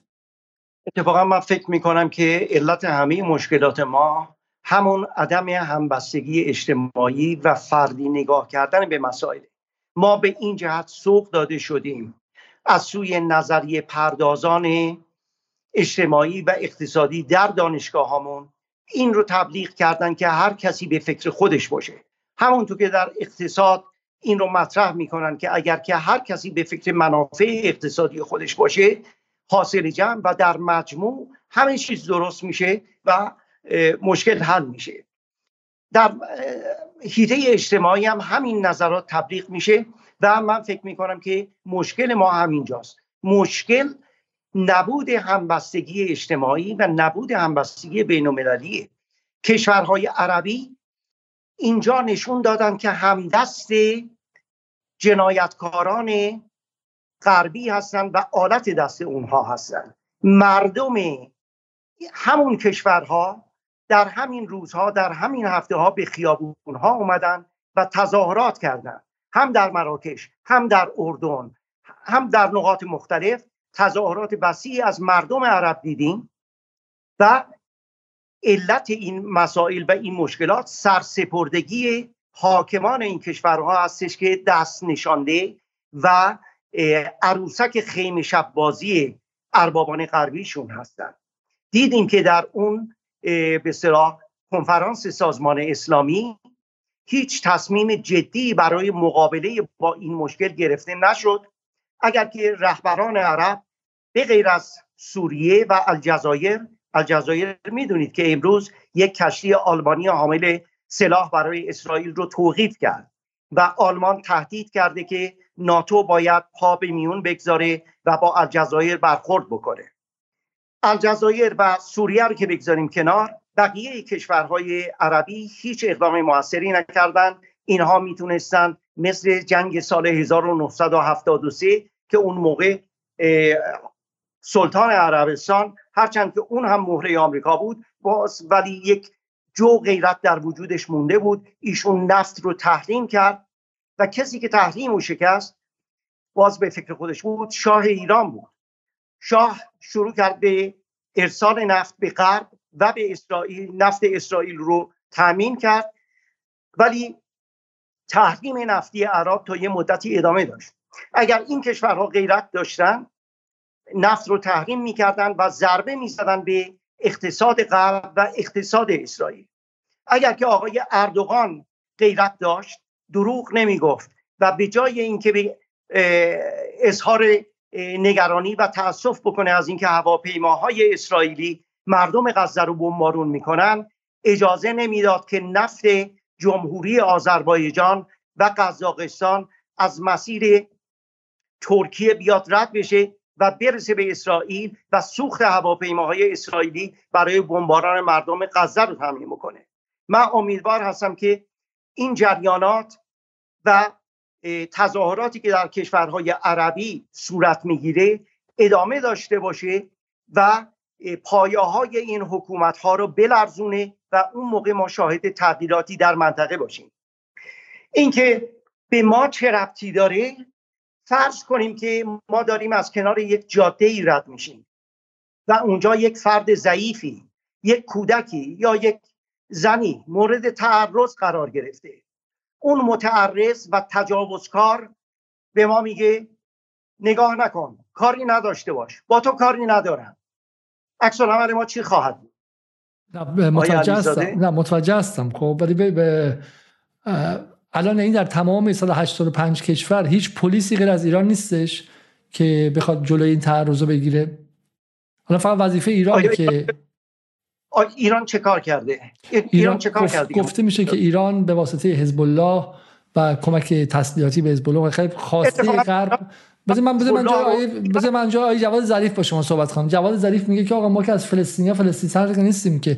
اونا خودشون رفتن و اسرائیل به رسمیت شناختن. دولت خودگردان. ولی شما به عنوان ایران نمی‌تونید به رسمیت بشناسی. تو مسابقات جهانی اگر یه ورزشکار از دولت خودگردان باشه میره با اسرائیل روی تشک کشتی و کشتی می‌گیره. ولی اگه ایرانی باشه میگه ما دولتمون شما رو به رسمیت نشناخته. آیا ما دایه مهربانتر از مادریم؟ این سوالا رو من باشه من این نکته بگم. ببینید شما و پدر من و نسل قبل زمانی که شاه یک به عنوان یک دولت ما معتقدیم دست نشانده بعد از کودتای 28 مرداد و به شدت به اسرائیل نزدیک بود و موساد بود که ساواکو میگردون. خب شما هم مثل بچه های اروپایی که اونا با دولتشون مخالفن میگن اینقدر سلاح نده که اسرائیلی بکشن مردمشون. تو انگلیس معنی میده. شما در واقع مخالفتون با شاه بود که آقا چرا از اسرائیل وایسیدی؟ ولی الان میگن که عدل لیبرال ها میگن اصلاح طلبها میگن میگن که شما از یک امر افراطی که شاه همدست اسرائیل بود رفتیم به یه افراط دیگه که الان تو همه دنیا فقط ایرانی که میگه آقا ما اسرائیل به رسمیت نمی‌شناسیم و می‌خوایم نابودش کنیم. حالا به شکلی به اون حکومت رو می‌خوایم نابودش کنیم خب؟ و به صورت رسمی مسلح می‌کنه. درسته؟ آیا الجزایر هم مسلح می‌کنه؟ قبلا فقط به شکلی قذافی مسلح می‌کرد فلسطینی ها رو یا مثلا صدام مدعی بودش که مسلح می‌کرد و غیره. آیا حکومت های دیگه منطقه هم مسلح می‌کنن فلسطینی ها رو یا اینکه نه دنبال مثلا راه حل های صلح طلبانه است الان قطر هم داره کمک می‌کنه خب؟ و حالا الان مخاطبای گیج نشن من دارم به قول معروف وکیل مدافع شیطان بازی می‌کنم خب؟ ولی شما ما باید بتونیم به این پاسخ بدیم که آیا کاری که ایران داره می‌کنه دفاع از مقاومت مسلحانه مردم فلسطین و گروه های مقاومت آیا این که بالاخره پرهزینه بوده برای ایران؟ هزینهش هم هزینه خود سلاح ها نیستش. غربگرا معتقدن که اینا حالا ما میگیم که مردم رو بچزونیم ولی اصل هزینه اینه که اینها در محاسبات غرب مؤثره و باعث تحریم ایران میشه. آیا شما برای این جوابی دارید؟ چه کار باید بکنیم؟ اگر ما کنار بنشینیم اگر ما کنار بنشینیم آیا مسائل حل میشه؟ چه برای ایران و چه برای فلسطین؟ ولی آیا نمیشه مثلا نمیشه مثلا یه مدار یه مدار با نرمی بیشتر رفتار کرد و مثلا آقای علیزاده آقای علیزاده حماس رو که متهم می‌کنن به تندروی و اقدامات تروریستی اولا این رو بگم. هر جنبش مبارز و ضد استعماری رو در زمان خودش به تروریسم متهم کردند. اگر که ما الان در زمان جنگ جهانی دوم بودیم به پارتیزان های فرانسوی که در مقابل نازی هایی که کشورشون رو اشغال کرده بودن می جنگیدن به اونها چی می گفتیم؟ آیا مبارزان راه آزادی می گفتیم یا تروریسم؟ اینها مقشوش کردن افکار افکار مردمه در سطح جهانی رسانه ها به کار گرفته میشن برای اینکه مردم از, از لحاظ روانی آماده پذیرش تسلیم و سرسپردگی بکنن. این مشخص شده که سایت CNN CNN و همینطور فاکس نیوز فاکس نیوز و CNN این دوتا تلویزیون آمریکایی کسانی که در اونجا اخبار رو می‌سازن و مطرح می‌کنن اینها افرادی هستند که در سازمان جاسوسی اسرائیل و همینطور در IDF در اسرائیلی دیفنس فورس که یعنی نیروهای دفاعی اسرائیل که این دفاع نیستش. این جنگ و کشتار و به اصطلاح کشتار نیروی استعماریه. اینها بارها در اسرائیل آموزش دیدند. آموزش دیدن و از اونجا برگشتن اومدن هم در بی بی سی هم در CNN و هم در فاکس نیوز اونجا دارن کار می‌کنن. اینها مغزهای مردم رو شستشو میدن و متاسفانه افکار خیلی از مردم در کشورهای غیر از شمال جهانی در جنوب جهانی هم در همون کشورهای عربی و کشورهای دیگه تحت تاثیر همین رسانه های آمریکایی هستش شستشوی مغزی داده میشه. اگر که همبستگی جهانی وجود داشت که الان زمینه هاش رو می‌بینیم اونچه که ما در اروپا و آمریکا می‌بینیم بسیار امیدبخشتر هست از اونچه که در کشورهای عربی می‌بینیم. کشورهای عربی با جهانی سازی اقتصاد اقتصادشون به اسرائیل و به غرب پیوند خورده. اونها رهبران این کشورها و طبقات ممتازه دنبال منافع خودشون هستن. حساب مردم رو از اینها جدا بکنیم. خیلی خیلی مهم میایه شوابی برای ما توضیح بدین چه رفتی به اقتصاد و توسعه داره؟ خب یعنی این برای مهمه. یعنی آیا پروژه نئولیبرالیسم جهانی به اسرائیل مربوطه در این منطقه؟ همونطور که من دفعه پیش هم خدمتون عرض کردم اسرائیل ببینید در ابتدا اقتصادش بیشتر مبتنی بودش و متکی بود بر کشاورزی. در واقع موقعی که به اصطلاح موج مهاجرت های استعماری از اروپا به اسرائیل شروع شد همه می‌گفتن که می‌خوایم بریم اونجا کار کشاورزی بکنیم و واقعا هم با کار کشاورزی و تش ایجاد کیبوتس ها یعنی مزارع اشتراکی دست به کار کشاورزی می‌زدن ولی از همون ابتدا نگاه ها و قبل از تشکیل اسرائیل. این برمیگرده به سال 1882 مهاجرت ها از سال 1882 شروع شد. بعد با یک فاصله ای از سال فکر می‌کنم 1902 یا 1905 موج دوم مهاجرت ها شروع شد. اینها می‌رفتن اونجا و در مزارعی با خود فلسطینی ها همکاری می‌کردن. خب اونجا نیروی غالب فلسطینی ها بود. اینها در کنار همدیگه کار می‌کردن و فلسطینی ها پذیرای اون نیروی مهاجر بودند. اما کم کم دیدن که این نیروی مهاجر به خشونت رو میاره و ارز کنم که خود اونها هم در به سلام مطالبی که مکتوب شده میگن که این مردمی که اینجا ما می‌بینیم برای ما خیلی غریبه هستند اینا مثلا از مجارستان یا کشورهای اروپایی دیگه مهاجرت کرده بودن می‌گفتن اینا بیگانن برای ما. ما هیچ نزدیکی با اینها حس نمی کنیم و ببینید از همون ابتدا مردمی رو که اینها رو پذیرفته بودن به عنوان مهمان در میان خودشون و با همدیگه مشترکن کار می‌کردن. شرکت هایی و حتی نهادهای سنفی به وجود آوردن. سهیونیست ها فلسطینی ها رو از همون زمان حتی از قبل از تشکیل اسرائیل پس می‌زدن و اونها رو مردمی رو که رفته بودن در میانشون اینها رو پس می‌زدن. حاضر نبودن با اینها زندگی بکنن. اگر که ما با مردمی که در یک منطقه دیگه دنیا و در نزدیکی ما هستش همدردی نداشته باشیم و کمک نکنیم همون بلا شک نداشته باشید که فردا به سر خود ما خواهد اومد. اگر که نیروی حماس و نیروی حزب الله ضربه ببینن و از بین برن این راه رو برای تهاجم به ایران و نابود کردن ایران برمیداره. و در واقع سوریه حزب الله و حماس و ائتلافی از نیروهای دیگر فلسطینی هستند که اینها به عنوان یک صدی در مقابل تهاجم به ایران دارن عمل می‌کنن. اگر که ایران به کمک بشار اسد نرفته بود و همکاری روسیه رو جذب نکرده بود جلب نکرده بود در این مورد و حکومت بشار اسد سقوط کرده بود نیروهایی که در سوریه می جنگیدن نیروهای تندرو و افراطی مذهبی که تحت هدایت غرب بودن آمریکا و اروپا فرانسه و کلا اروپا و همینطور کشور قطر و ترکیه.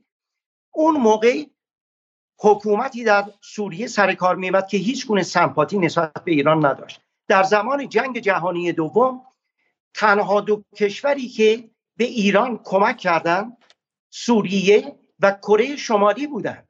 جنگ 8 ساله نه جنگ جهانی دوم. جنگ 8 ساله. بله. من چی گفتم؟ جنگ جهانی دوم گفتین شما. عذر می‌خوام. جنگ 8 ساله و حمله عراق به ایران فقط کره شمالی و سوریه بودن که به ما کمک کردن و ما رو تنها نگذاشتن.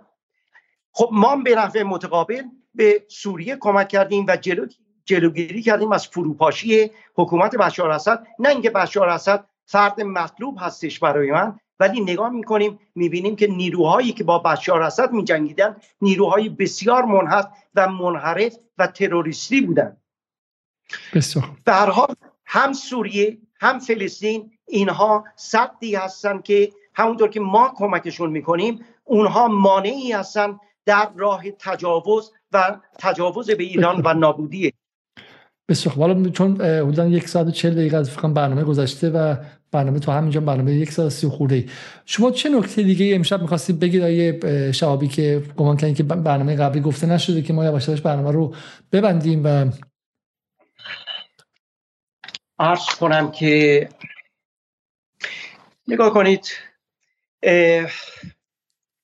کسانی که به اونچه که در این هفته ها اتفاق افتاده نگاه می‌کنن به عنوان یک جنگ و محکوم می‌کنن مبارزان حماس رو. یک نگاه ایستا دارن. یک نگاه ایستا چنان که گویی تاریخ از هفتم اکتبر شروع شده.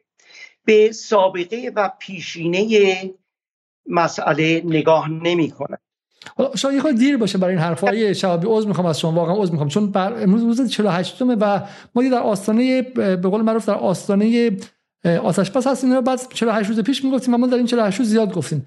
سوالی که شما در این واقع من خواستین که تیتر بذارین آینده فلسطین بود. شما اگه میشه ما رو به آینده ببرید. ما در آینده چه اتفاقی خواهد افتاد؟ چون اینها رو می‌دونیم و خب بالاخره دیگه مخاطب جدال مخاطب حرفه‌ایه. مخاطبی که کتابخونه مخاطبی خود شما رو دفعه قبل دیده مخاطبی که صدها برنامه رو در مورد فلسطین دیده و اینا رو ما می‌دونیم. آینده چی میشه به نظر شما؟ آیا آیا این صلح باقی خواهد ماند؟ آینده حماس چه خواهد شد؟ آینده این منطقه چه خواهد شد؟ اجازه اجازه ندارید من صحبت همون تمام بکنم. ما ببینید من می‌خوام می‌خوام چون اونجوری باز میشه سه ساعت چهار ساعت و باز هم ما بفرمایید صحبت های من قطع می‌شد در جلسه قبل. اینه که خیلی مطالب رو نتونستم بیان کنم و مجبور شدم که تکه تکه اینجا اونجا. اگه اجازه بدید من صحبتم رو بکنم. من اصلا دیگه دخالت نمی‌خوام در اختیار شما. گفتم که, هیچ پدیده ای رو به صورت ایستا نباید بهش نگاه بکنیم پدیده ها رو باید در سیر تحویل و تحولشون بهشون نگاه بکنیم. در اون تضادها و پویش هایی که درونشون شکل می‌گیره باید اینها رو نگاه بکنیم. حماس یک چیز به صلاح حماس امروزی با حماسی که تشکیل شد در چند در نمی‌دونم سال 2009 بود یا کی بودش خیلی فرق می‌کنه. در به صلاح عملیاتی که در هفتم اکتبر صورت گرفت اینجا فقط حماس نبود. حماس همکاری ارز کنم سازمان جهاد اسلامی و همینطور همکاری PFLP Popular Front for the Liberation of Palestine جبهه خلق برای آزادی فلسطین که قبلا رهبری اون بر عهده دکتر جورج کبش بود یک مسیحی سوسیالیست فلسطینی. و همینطور DFLP Democratic Front for the Liberation of Palestine. جبهه دموکراتیک برای آزادی فلسطین به رهبری نایب حواتمه همه اینها به صورت یک ائتلاف عمل کردن. چیزی که وضع غزه رو عوض خواهد کرد آینده غزه به مردم بستگی داره. مردم باید همبستگی داشته باشند مردم باید خودشون رو کنار نکشن. هم در ایران هم در کشورهای عربی ما دیدیم که در کشورهای غربی در اون شمال جهانی مردم به میون اومدن. ما دیدیم که کالاهای اسرائیلی رو تحریم می‌کنن. دیدیم که جمع میشن در جلوی محوطه کارخونه هایی که سلاح های کشتار جمعی در اختیار اسرائیل می‌ذاره. شرکتی به اسم البیت سیستمز این رو در مقابلش تجمع کردن و مانع ارسال تجهیزات شدن. همینطور دیدیم که در بنادر آمریکا کشتی هایی که سلاح بارگیری می‌کردن به مقصد اسرائیل مردم مانع شدن. البته خب نمی‌تونستن جلوی کشتی رو بگیرن ولی باعث تاخیر در ارسال سلاح شدن. عین همین کار در استرالیا صورت گرفت. مردم هستن که می‌تونن تأثیر گذار باشن. آینده فلسطین آینده غزه به عکس های مردمی بستگی, بستگی داره. هم جلوگیری از ارسال های کشتار جمعی به اسرائیل و همینطور تحریم کردن کالاهای اسرائیلی و کلا در قالب BDS boycott, divestment and sanctions. در برنامه قبلی هم گفتم بایکات تحریم های فردی و اجتماعی و گروهی هستش. دایورسمنت عکس اینوستمنت هستش. اینوستمنت به معنی سرمایه گذاری دایورسمنت میشه سرمایه بر یعنی شرکت هایی که در اسرائیل سرمایه گذاری کردن سرمایه هاشون رو خارج بکنن و الان بعضی شرکت ها این کار رو کردن. و همینطور sanctions sanctions تحریم های توسط دولت ها و نهادهای بین المللی مثل سازمان ملل و نهادهای دیگری بین المللی اینها می‌تونه موثر باشه. عرض کنم که اینها به صادرات اسرائیل لطمه خواهد زد. وجهه اسرائیل به میزان زیادی از بین رفته حتی در همون کشورهای غربی. اگر که مردم متحد عمل بکنن و همینطور در ببینید وقتی میگیم تحریم فقط کالاها نیست. اینها کالاهای شرکت هایی هستش که یا اسرائیلی ها در اینها سهامدار هستند یا اینکه حتی اگر اسرائیل در این شرکت ها سهامدار نیست این شرکت ها بخش های قابل توجهی از سود سالانه خودشون رو در اختیار اسرائیل برای کشتار آدمکشی، کشی و پاکسازی قومی می‌گذارن. همت مردم و همبستگی جمعی می‌تونه به این شرکت ها ضربه بزنه.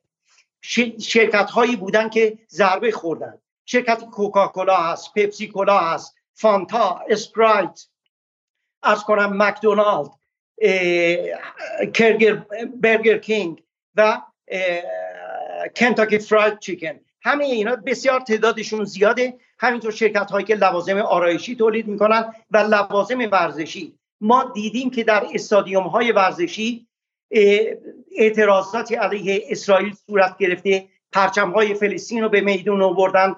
اعضای تیم رال سوسیداد رو دیدیم که با پرچم های فلسطین به میون اومدن. و الان می‌بینیم که یوفا اینها رو جریمه کرده.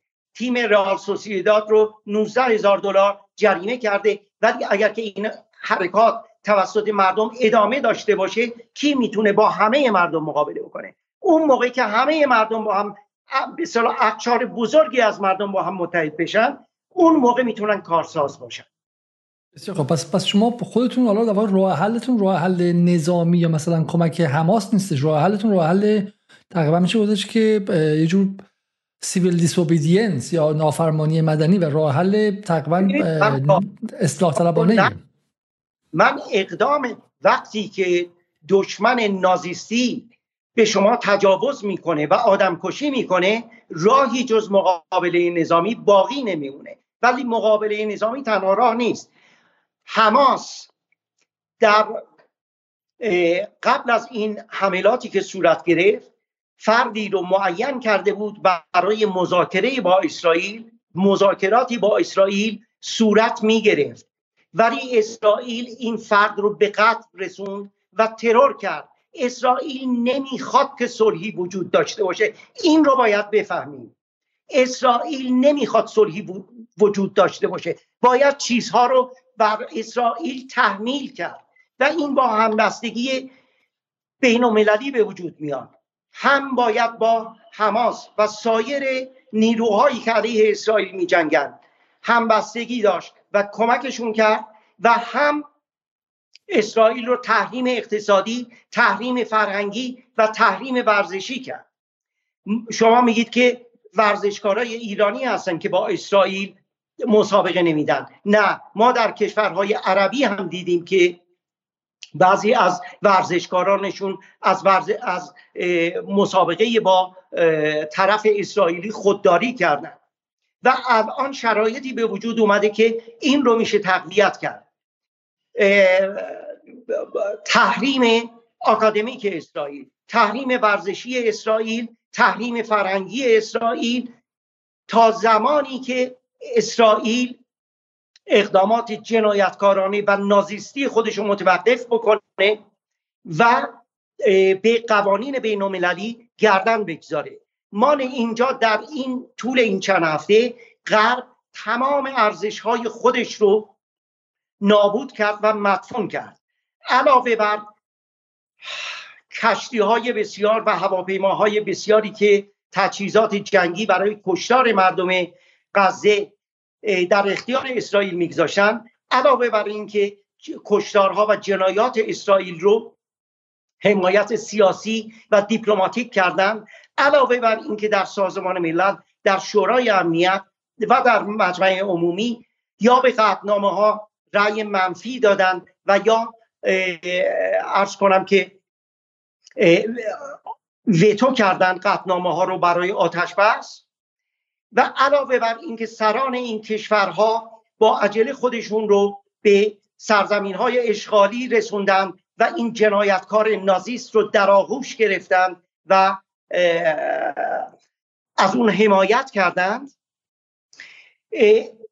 اونها فلسفه و فرهنگ و جهانبینی و اخلاقیات و معنویات خودشون رو هم زیر پا گذاشتن. نشون داده شد که این فلسفه این فرهنگ این اخلاق این قوانین فقط در خدمت مردان سفید پوست جهان شمال هستش. این باید این فرصتی بود که برای مردم جهان جنوب این رو روشن بکنه. این قوانین فقط در خدمت خود اونهاست اگر که مردم جهان جنوب از این قوانین تخطی بکنن خاطی شناخته میشن و جریمه میشن و باید تنبیه بشن. اما در, در طول این چند هفته دیدیم که تمام این قوانین رو زیر پا گذاشتن. تمام معاهدات رو زیر پا گذاشتن. نه فقط آمریکا در معاهده ای که با ایران داشت صورت می‌داد در برجام به یک باره اومد بیرون همه زد زیر میز و همه چیز رو به هم زد. الان می‌بینیم که تمام قوانین بین المللی رو زیر پا گذاشته. این نشون دادش که این قوانین این اخلاقیات این فلسفه همه در اختیار در خدمت منافع جهان شمال هستش. کسانی مثل آقای اسلاو ژیژک مثلا مارکسیست اسلوونیایی آقای یورگن هابرماس آلمانی که ایران هم سفر داشته اینجا هم سخنرانی کرده. همینطور آقای برنی ساندرز مترقی ترین نامزد ریاست جمهوری ایالات متحده آمریکا یک سوسیالیست فردی که می‌شد در به مبارزات انتخاباتی آمریکا پیدا کرد. همه اینها از این رژیم جنایتکار نازیستی حمایت کردند. همه اینها مدفون شده. همراه با تمام ساختمان هایی که فرو ریخته تمام مدارسی که بمبارون شده تمام اجسادی که زیر این آوارها دفن شده این اخلاقیات و فلسفه و نظریه پردازی ها هم زیر این آوارها دفن شده و دیگه جایی در میان مردم نداره. این رو باید بفرمایید. مهمی. حالا من سوالی کنم از شما شهابی. اینجا اتفاقا بحث خیلی بحث جالبیه. شما بالاخره بکگراندتون و عقبتون عقب سوسیالیستیه درسته؟ حالا من اسم روی این چیزها نمی‌ذارم ادالت خواهی که ادالت خواهی که از اونجا میاد و یه پروژه یونیورسالیستیه یه پروژه جهانیه درسته؟ من نشون میده که من چی فکر می‌کنم. من اسم روش نمی‌گذارم. حالا نه به عنوان یه پروژه یونیورسالیستی و جهان شمول. چون امروز بزرگترین اختلاف نظرها بین خود سوسیالیست ها وجود داره. تعبیرهای متفاوت وجود داره نظرات متفاوت وجود داره که گاه در تقابل شدید با هم دیگه است. بهتره که از اسم گذاری خودداری بکنیم. نظراتی که مطرح میشه به روشنی نشون میده که موضوع چی هستش. از این نظر از... از این نظر مهمه که بالاخره حرفهایی که شما امروز دارید می‌زنید در مورد امثال ژیژاک و هابرماس و غیره بالاخره کسانی که پرچمداران یا حتی مثلا اتیان بلیبار اگه بشناسید نویسنده کتاب ریدینگ کپیتال با آلتوسر در سال 66 باید 67 باید باشه. این اینها خب بالاخره پرچمداران ته‌مانده پروژه Europe به شکلی European centered universalism دیگه. این جهان شمولی اروپا محور درسته؟ یعنی égalité fraternité و liberté آزادی برابری و برادری که حالا خواهری هم بهش اضافه شده. درسته؟ در بین فمینیستا. بله. این از, از دل پروژه انقلاب فرانسه میاد بیرون. و سوال اینه که شما الان که نگاه می‌کنید حالا این متفکران سفید پوست و غربی و برآمده از اون فرهنگ دقیقا تو این نقطه ای که می‌رسه و اسرائیل به عنوان ادامه و اکستنشن اروپا در دل ما غرب آسیایی ها هستش طرف اسرائیل می‌گیرن. آیا به نظر شما به این معنی نیستش که واقعا چه بسا ما باید در در فهممون از اون پروژه جهان شمول حالا من بهش میگم سوسیالیسم. تا حدی نه اینکه تجدید نظر کنیم ولی باید بدونیم که واقعا برای ما ادالت خواهی ادالت خواهی ما و ادالت خواهی اونها فرق داره. و چه بسا شاید اینها همشون در یک پروژه جهان شمول جا یعنی ما باید از منظر جنوب نگاه کنیم و این بحث هویتی نیستش که بگیم آقا حالا ما جنوبی هستیم فرد نه هویت نیست بحث منافع منفعت یک ادالتخواه نشسته در تهران. فرق داره با منفعت یک ادالتخواه نشسته در پاریس. قبول دارید شما این گزاره رو؟ بله من گفتیم در مورد سوسیالیست های اسرائیلی من صحبت کردم. ببینید عرض کنم که آقای پروفسور ایلان پاپه مورخ اسرائیلی منتقد اسرائیل که در دانشگاه اگزیتر انگلستان یعنی در واقع همون در همون دانشگاهی خانم لاله خلیلی هم تدریس می‌کنن. ایشون هم همونجا تدریس می‌کنن. ایشون در یک سخنرانی که در دانشگاه کالیفرنیا داشت میگه که این رو هم من قبلش اضافه بکنم. قبل از اینکه وارد این بحث بشم یکی از افراد مطرح که من نمی‌خوام اسمش رو بیارم ایشون گفته بود که حمله حماس به اسرائیل باعث تقویت جناح افرادی و راست در اسرائیل شده. من می‌خوام ببینم که اگر حماس حمله نمی‌کرد به اسرائیل چه اتفاقی میافتاد. ایران پاپی این رو مطرح می‌کنه که در ظرف دو سه ماه گذشته شاید دویست نفر به دست اسرائیل در غزه و در کرانه باختری کشته شدند. به قصد رسیدن اینها همه پیش از حمله غزه حمله حماس به شهرک های مستعمراتی بود.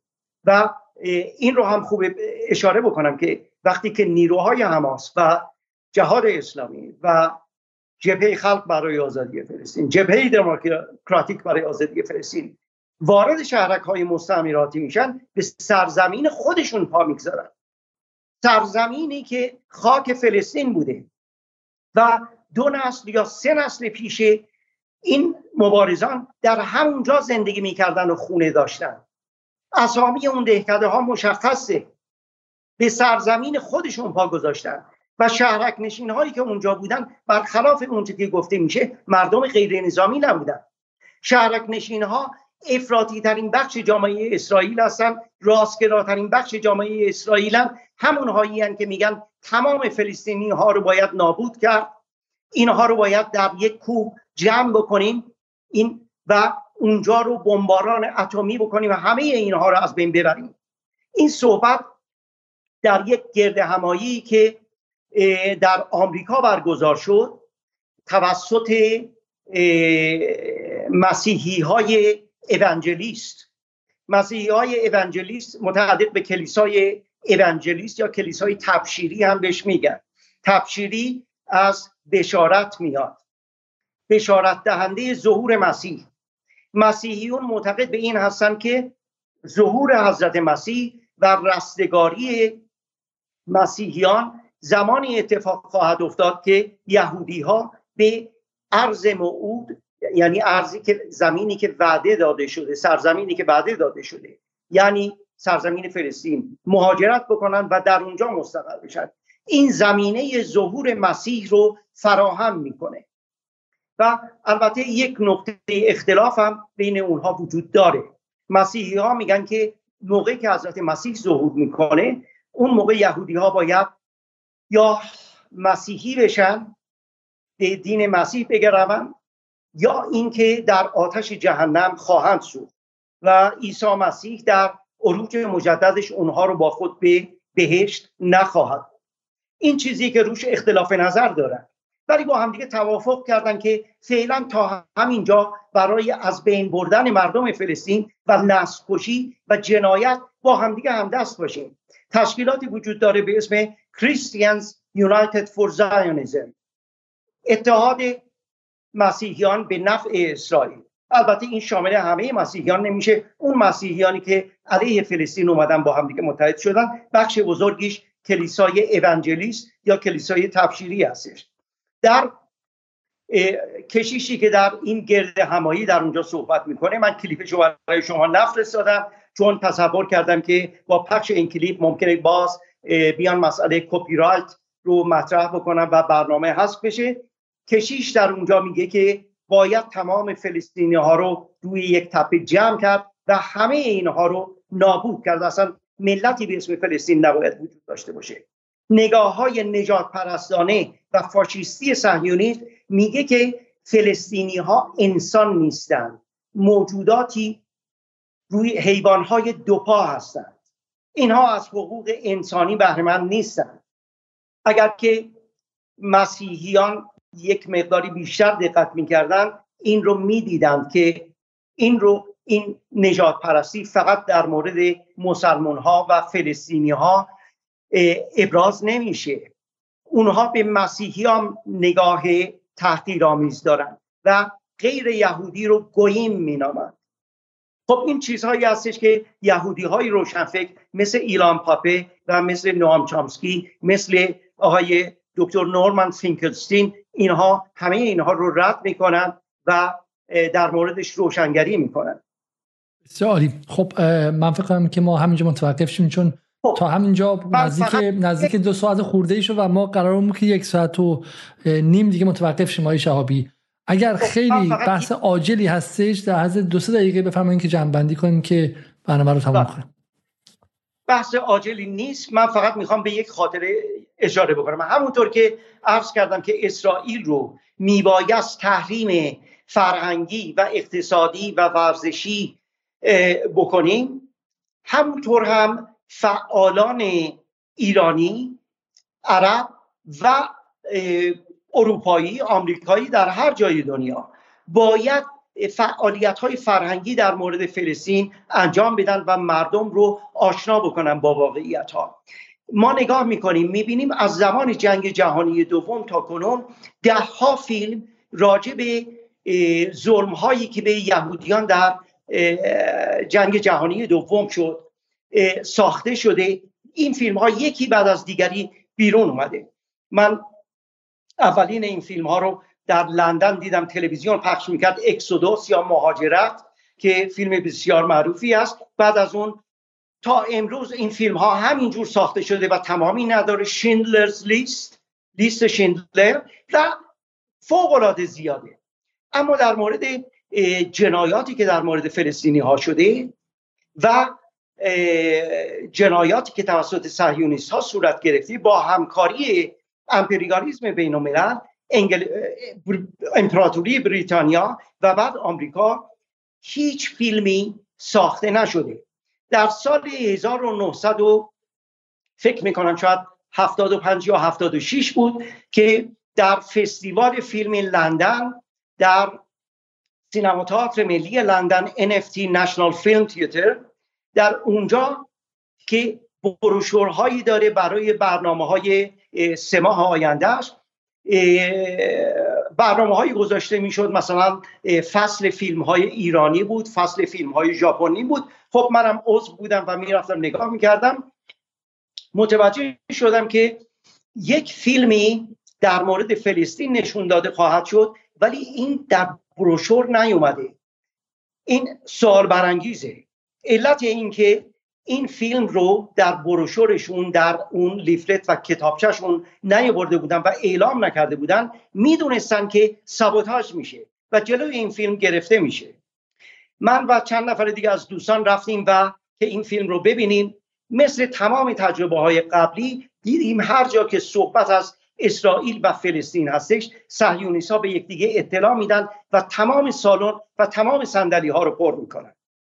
و همین اتفاق هم در اونجا افتاده بود. همون اتفاقی که در آمفیتئاتر دانشگاه میافتاد در سینما تئاتر ملی لندن هم افتاد.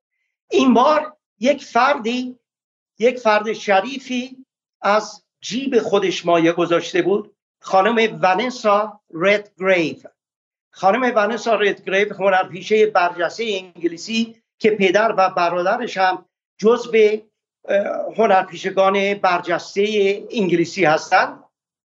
ایشون دو میلیون پوند صرف ساختن یک فیلم مستند راجع به کشتار فلسطینیان در اردوگاه تل زعتر کرد.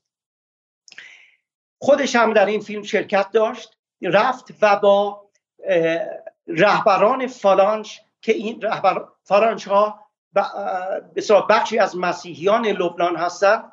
حالا من نمی‌خوام بگم که همه مسیحیان لبنان فالانش هستن ولی آجر شما چون دیگه تقریبا به پایان برنامه و حیفه که دیگه واقعا جنبندی آخر نداشته باشید. چون دیگه از دو ساعت رد بله. اگه میشه خیلی خلاصش کنید آیه شهابی که بالا در خب.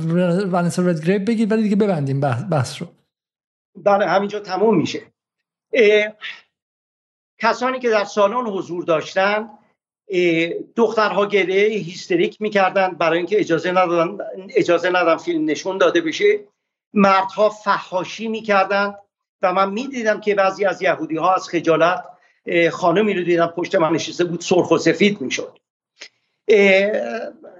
نمی‌خواستن این فیلم نشون داده بشه. و فحاشی های بسیار رکیک می‌کردن به ونسا ردگریف که همون موقع رفته بود به نیویورک برای گرفتن جایزه اسکار برای فیلم جولیا که اتفاقا در اون فیلم در نقش یک دختر مسیحی بازی می‌کرد که یکی از یهودیان یکی از این بازداشتگاه ها رو در یکی از کشورهای اروپایی فرار میده و باعث نجاتش میشه. و همونجا در جلوی سالانی که مراسم اعطای جایزه اسکار برگزار می‌شد همونجا هم علیه خانم بنوسا رد گرفت تظاهراتی برپا شد و ایشون رو متهم کردن به چیزهای بسیار کثیفی رابطه با یاسر عرفات و اینها. و چیزی که می‌خواستم بگم اینه که ببینید اتحاد غرب با شروع از انگلستان باعث شد که این فیلم مستند برای ایشون خانم ونسا رد گریف هستن اجازه داده نشد که این فیلم مستند در هیچ سینمایی نشون داده بشه. و متاسفانه اونجا کارگردان این فیلم که یکی از برجسته ترین کارگردان های بی بی سی بود ایشون گفتش که ما با زن سینماهای زنجیره ای بی سی قرارداد بستیم. و بعدا دیدیم که سینماهای سی هم این فیلم رو نشون ندادن. مشخص شدش که سینماهای سی تهدید به بمبگذاری شده بودن. تروریست رو نشون ما بدید.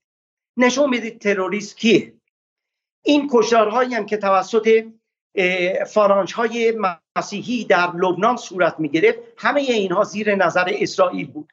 در واقع اینجا اسرائیلی های سوسیالیست مثلا سوسیالیست و غیر نتیجه که می‌گیریم اینه که در همون دهه هفتاد هم پس سانسور شدید در غرب اعمال می‌شد و حتی کسی مثل ونسا ردگریو هم که جایزه اسکار می‌گرفت نمی‌تونست که حتی یه مستند خیلی ساده درباره آدمکشی های اسرائیل با کمک فالانجیست ها در لبنان بسازه و پس این در واقع سانسور سانسور قدیمی و ریشه داره که از دهه هفتاد به این سمت بوده و حالا احتمالا این روزها خب بله. خیلی خیلی هم بیشتر شده. بسیار عالی آقای شهابی. آیه داده فقط یک نکته آخری. شما چون به رابرت فیسک اشاره کردید در کتاب به من دروغ نگو یک مقاله از رابرت فیسک هست که اون موقع برای روزنامه گاردین کار می‌کرد و راجع به کشتار صبرا و شتیلا هستش. توسط باز هم فالانژهای فالانژهای مسیحی لبنان زیر نظر نیروهای نظامی اسرائیل که در اونجا آریل شارون که بعدا نخست وزیر اسرائیل شد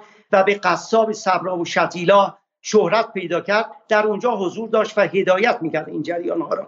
اگر که ببینید چیزهایی هستش که رابرت فیسک بعد از 20 بعد از ده سال کشف کرد. من توصیه می‌کنم دوستانی که علاقه دارن به مسائل فلسطین و اسرائیل این مقاله تروریست تروریست ها از رابرت فیسک در کتاب به من دروغ نگو و همینطور مقاله ای از خانم امیره هس ژورنالیست روزنامه اسرائیلی هارتز درباره غزه رو بخونن بسیار عالی من از شما تشکر می‌کنم و خیلی خیلی ممنون از شما که در کنار ما بودین. امشب فقط من با عنوان پایان بخش خبرها بگم که حدودا 7 8 ساعت دیگه باید آتش بس آغاز شه و, و ما منتظر این هستیم که بالاخره حداقل این فاز از ماشین آدمکشی اسرائیل متوقف شه. اگرچه به صورت خیلی خیلی دردناکی هنوز به پایان نرسیده اسرائیلی ها مشغول یعنی از این ساعت پایینی هم استفاده می‌کنن که حد اکثر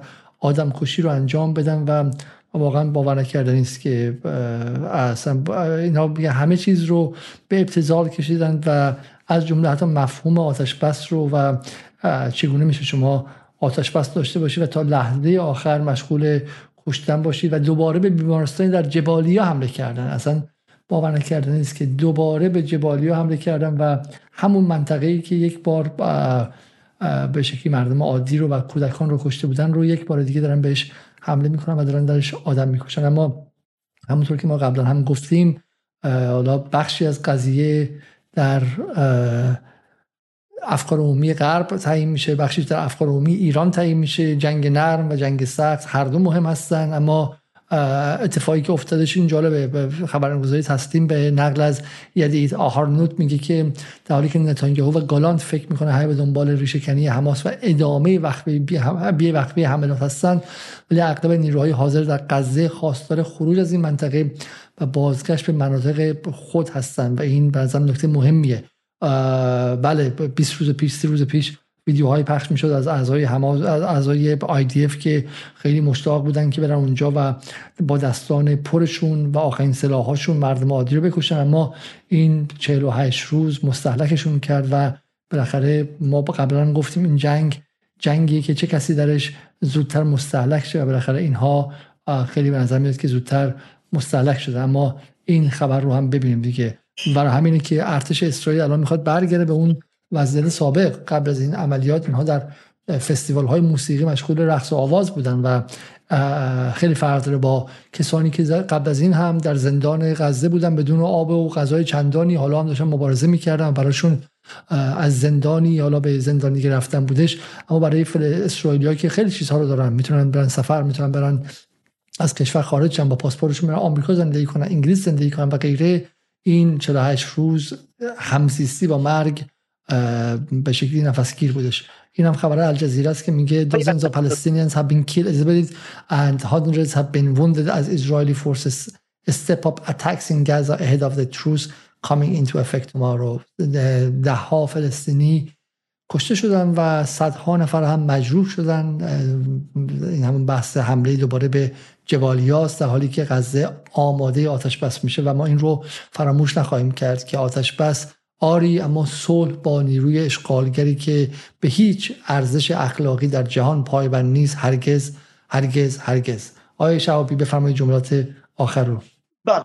من فقط دو تا نکته پایانی رو خدمتون عرض می کنم هدف اسرائیل از این جنایات نازیستی این بودش که نسل کشی بکنه و با بمباران های بیوقفه و جنایتبار که وزن اونها وزن بمب هایی که ریخته شد بر روی غزه چند برابر بمب هایی هستش که روی هیروشیما و ناکازاکی در جنگ جهانی دوم ریخته شد.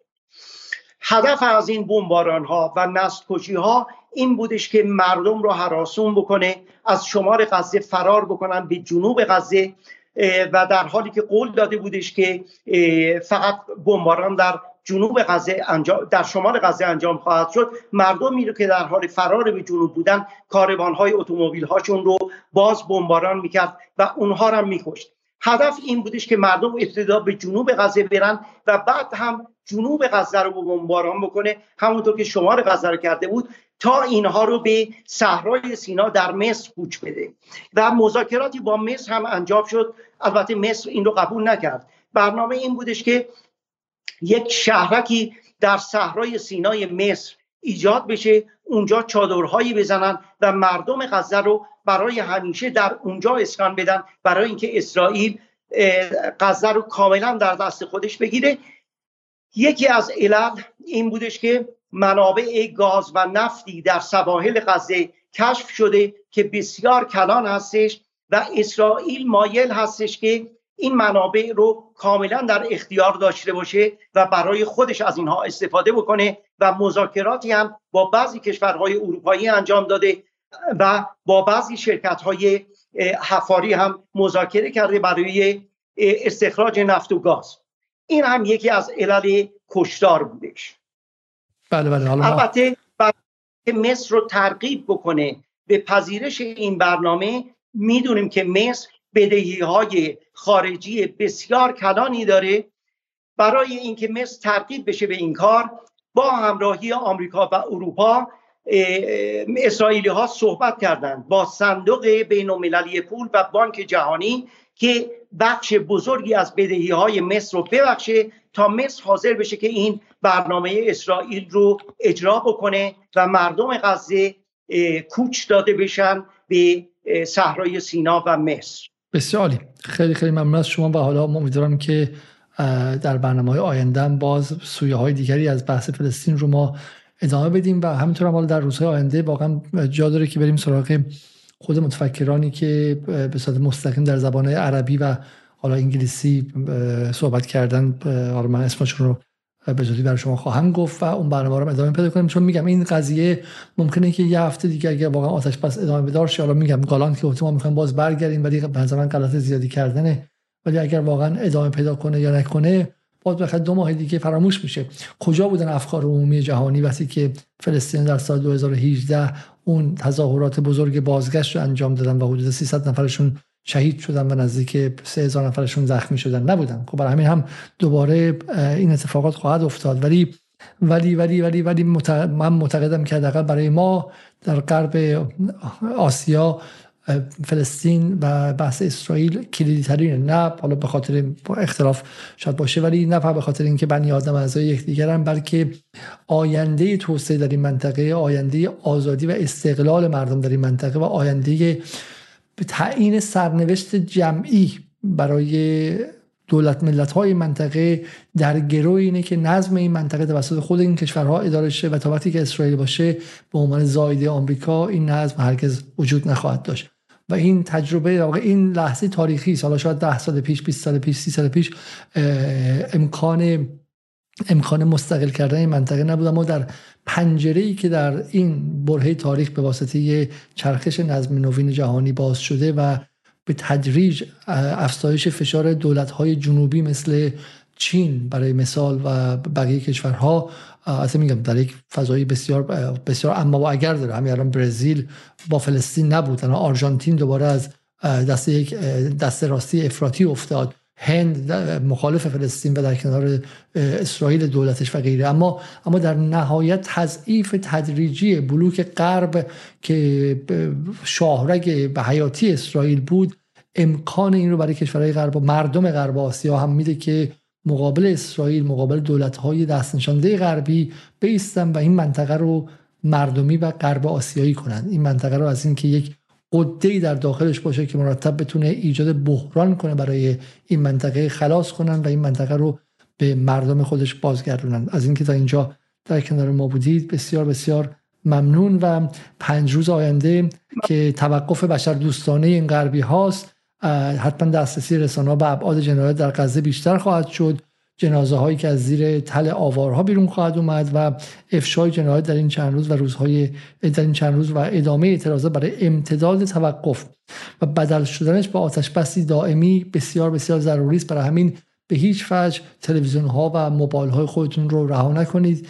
چرا که اینکه این پنج روز متوقف شه و به یک آتش بس دائم تبدیل شه یا نه به من و شما افکار عمومی به ویژه هایی که در غرب نشستیم بستگی داره. بر همین من معتقدم که آن دسته از مخاطبان جدال که خارج از کشور هستند باید به شکلی از همیشه فعالتر باشن. آیه شعابی انشاء در برنامه بعد از شما استفاده می‌کنیم.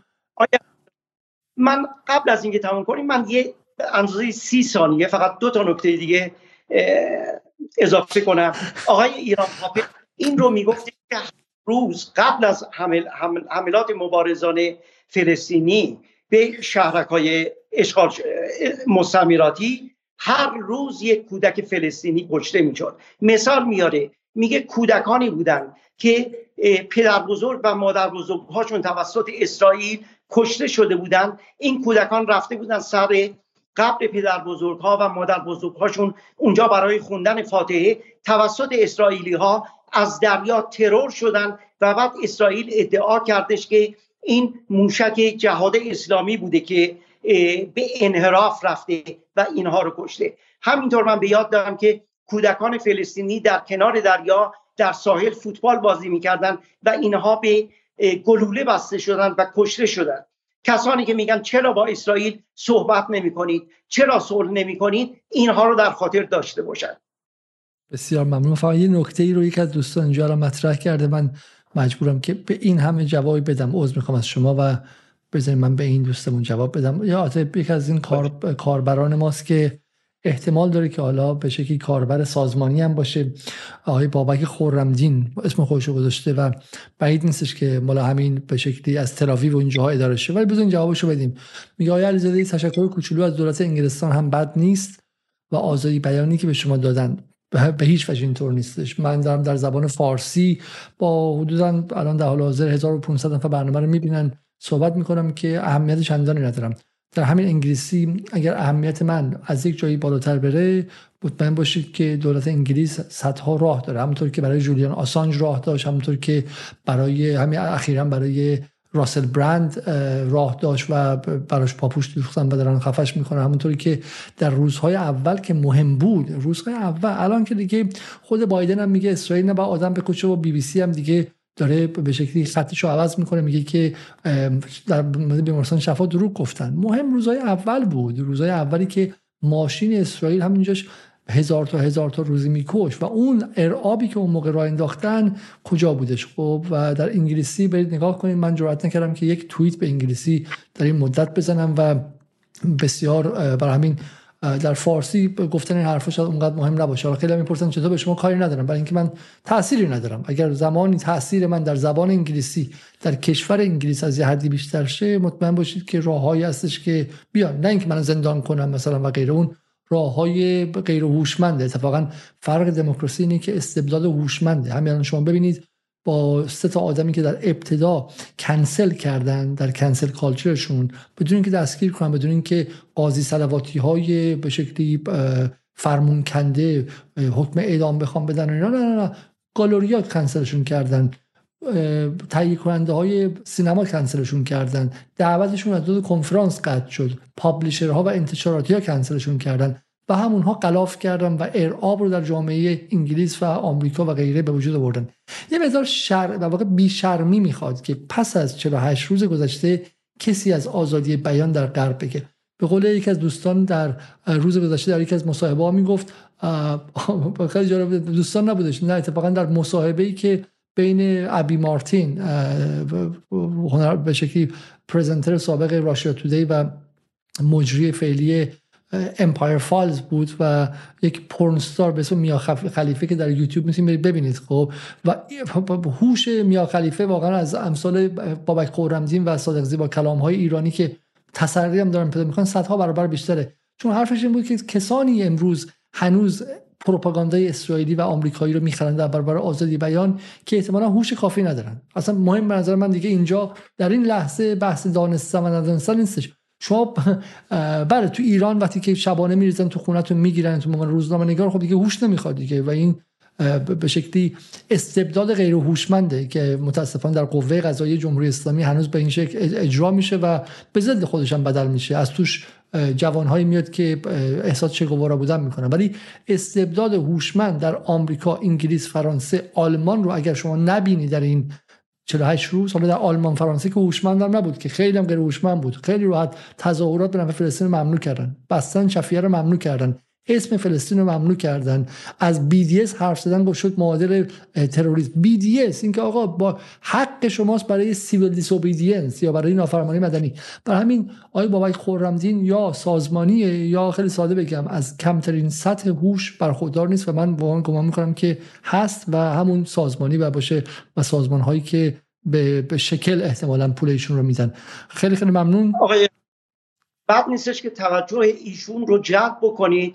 به مورد آقای کریسپین بلانت نماینده مجلس عوام انگلستان از حزب محافظه کار که از فلسطین حمایت کرده بود و حزب محافظه کار ایشون رو از شرکت در مجلس من کرده و کنار گذاشته. ایشون در گذشته وزیر دادگستری انگلستان بود و رئیس کارگروه روابط خارجی مجلس. ایشون من شدن از حضور در مجلس. و همینطور توجه ایشون رو جلب بکنید به قانونی در انگلستان که چند سال پیش تصویب شد و به موجب اون هر کسی که به منافع اقتصادی انگلستان با حرکاتش یا حرفاش لطمه بزنه اگر که از طرف نیروهای امنیتی و نظامی انگلیس مورد تهاجم و تجاوز قرار بگیره چه کتک زدن کشتن و تجاوز هیچ از, از, از طرف دادگاه های انگلیس پذیرفته نیست و اون مقام های امنیتی و نظامی محاکمه نخواهند شد. بسیار بسیار ممنون از شما. خب به پایان برنامه رسیدیم. از اینکه تا این لحظه در کنار ما بودید از شما ممنونم. و یه نکته بگم بله. که برنامه قبلی که ما داشتیم در یوتیوب به خاطر فکرم که اون ویدیوهایی که با برنامه که با کریم جعفری داشتیم به خاطر اون ویدیوهایی که ابتدا گذاشتیم یوتیوب اون رو مونتایز نکرد. اون برنامه قبلیمون که با به خاطر با آیه شهابی بود به خاطر اون یک دقیقه که از جوالیه بود هست شد و غیره. و در واقع ما در پلتفرمی هستیم که پلتفرم ما نیست پلتفرمی که هر لحظه هر ثانیه هر دقیقه ممکنه که آخرین برنامه ما باشه. و برای همین ما تمام تلاشمون داریم می‌کنیم که در وبسایت خودمون در پلتفرم های دیگه و در جاهای دیگه باشیم و باید بگیم که اگر جدالی امروز وجود داره به خاطر کسانی است که در پترون به ما کمک می‌کنن در patreon.com و به ما اجازه میدن که امنیت خاطر بیشتری داشته باشیم چون واقعا یوتیوب و درآمدهاش و اصلا حضور ما در اینجا یک دولت عاجلیه که هر لحظه که بخوان از بین میره هر لحظه که بخوان ما هستیم و غیره. بر همین از دوستانی که در این ماها در این دو سال با ما بودن در پترون یک باری تشکر می‌کنم. اونها هستن که دلیل ادامه راه ما در جدال و همونطور کسایی که در ایران به اشکال مختلف از ما حمایت می‌کنند. شب بخیر و تا برنامه دیگر خدا نگهدار.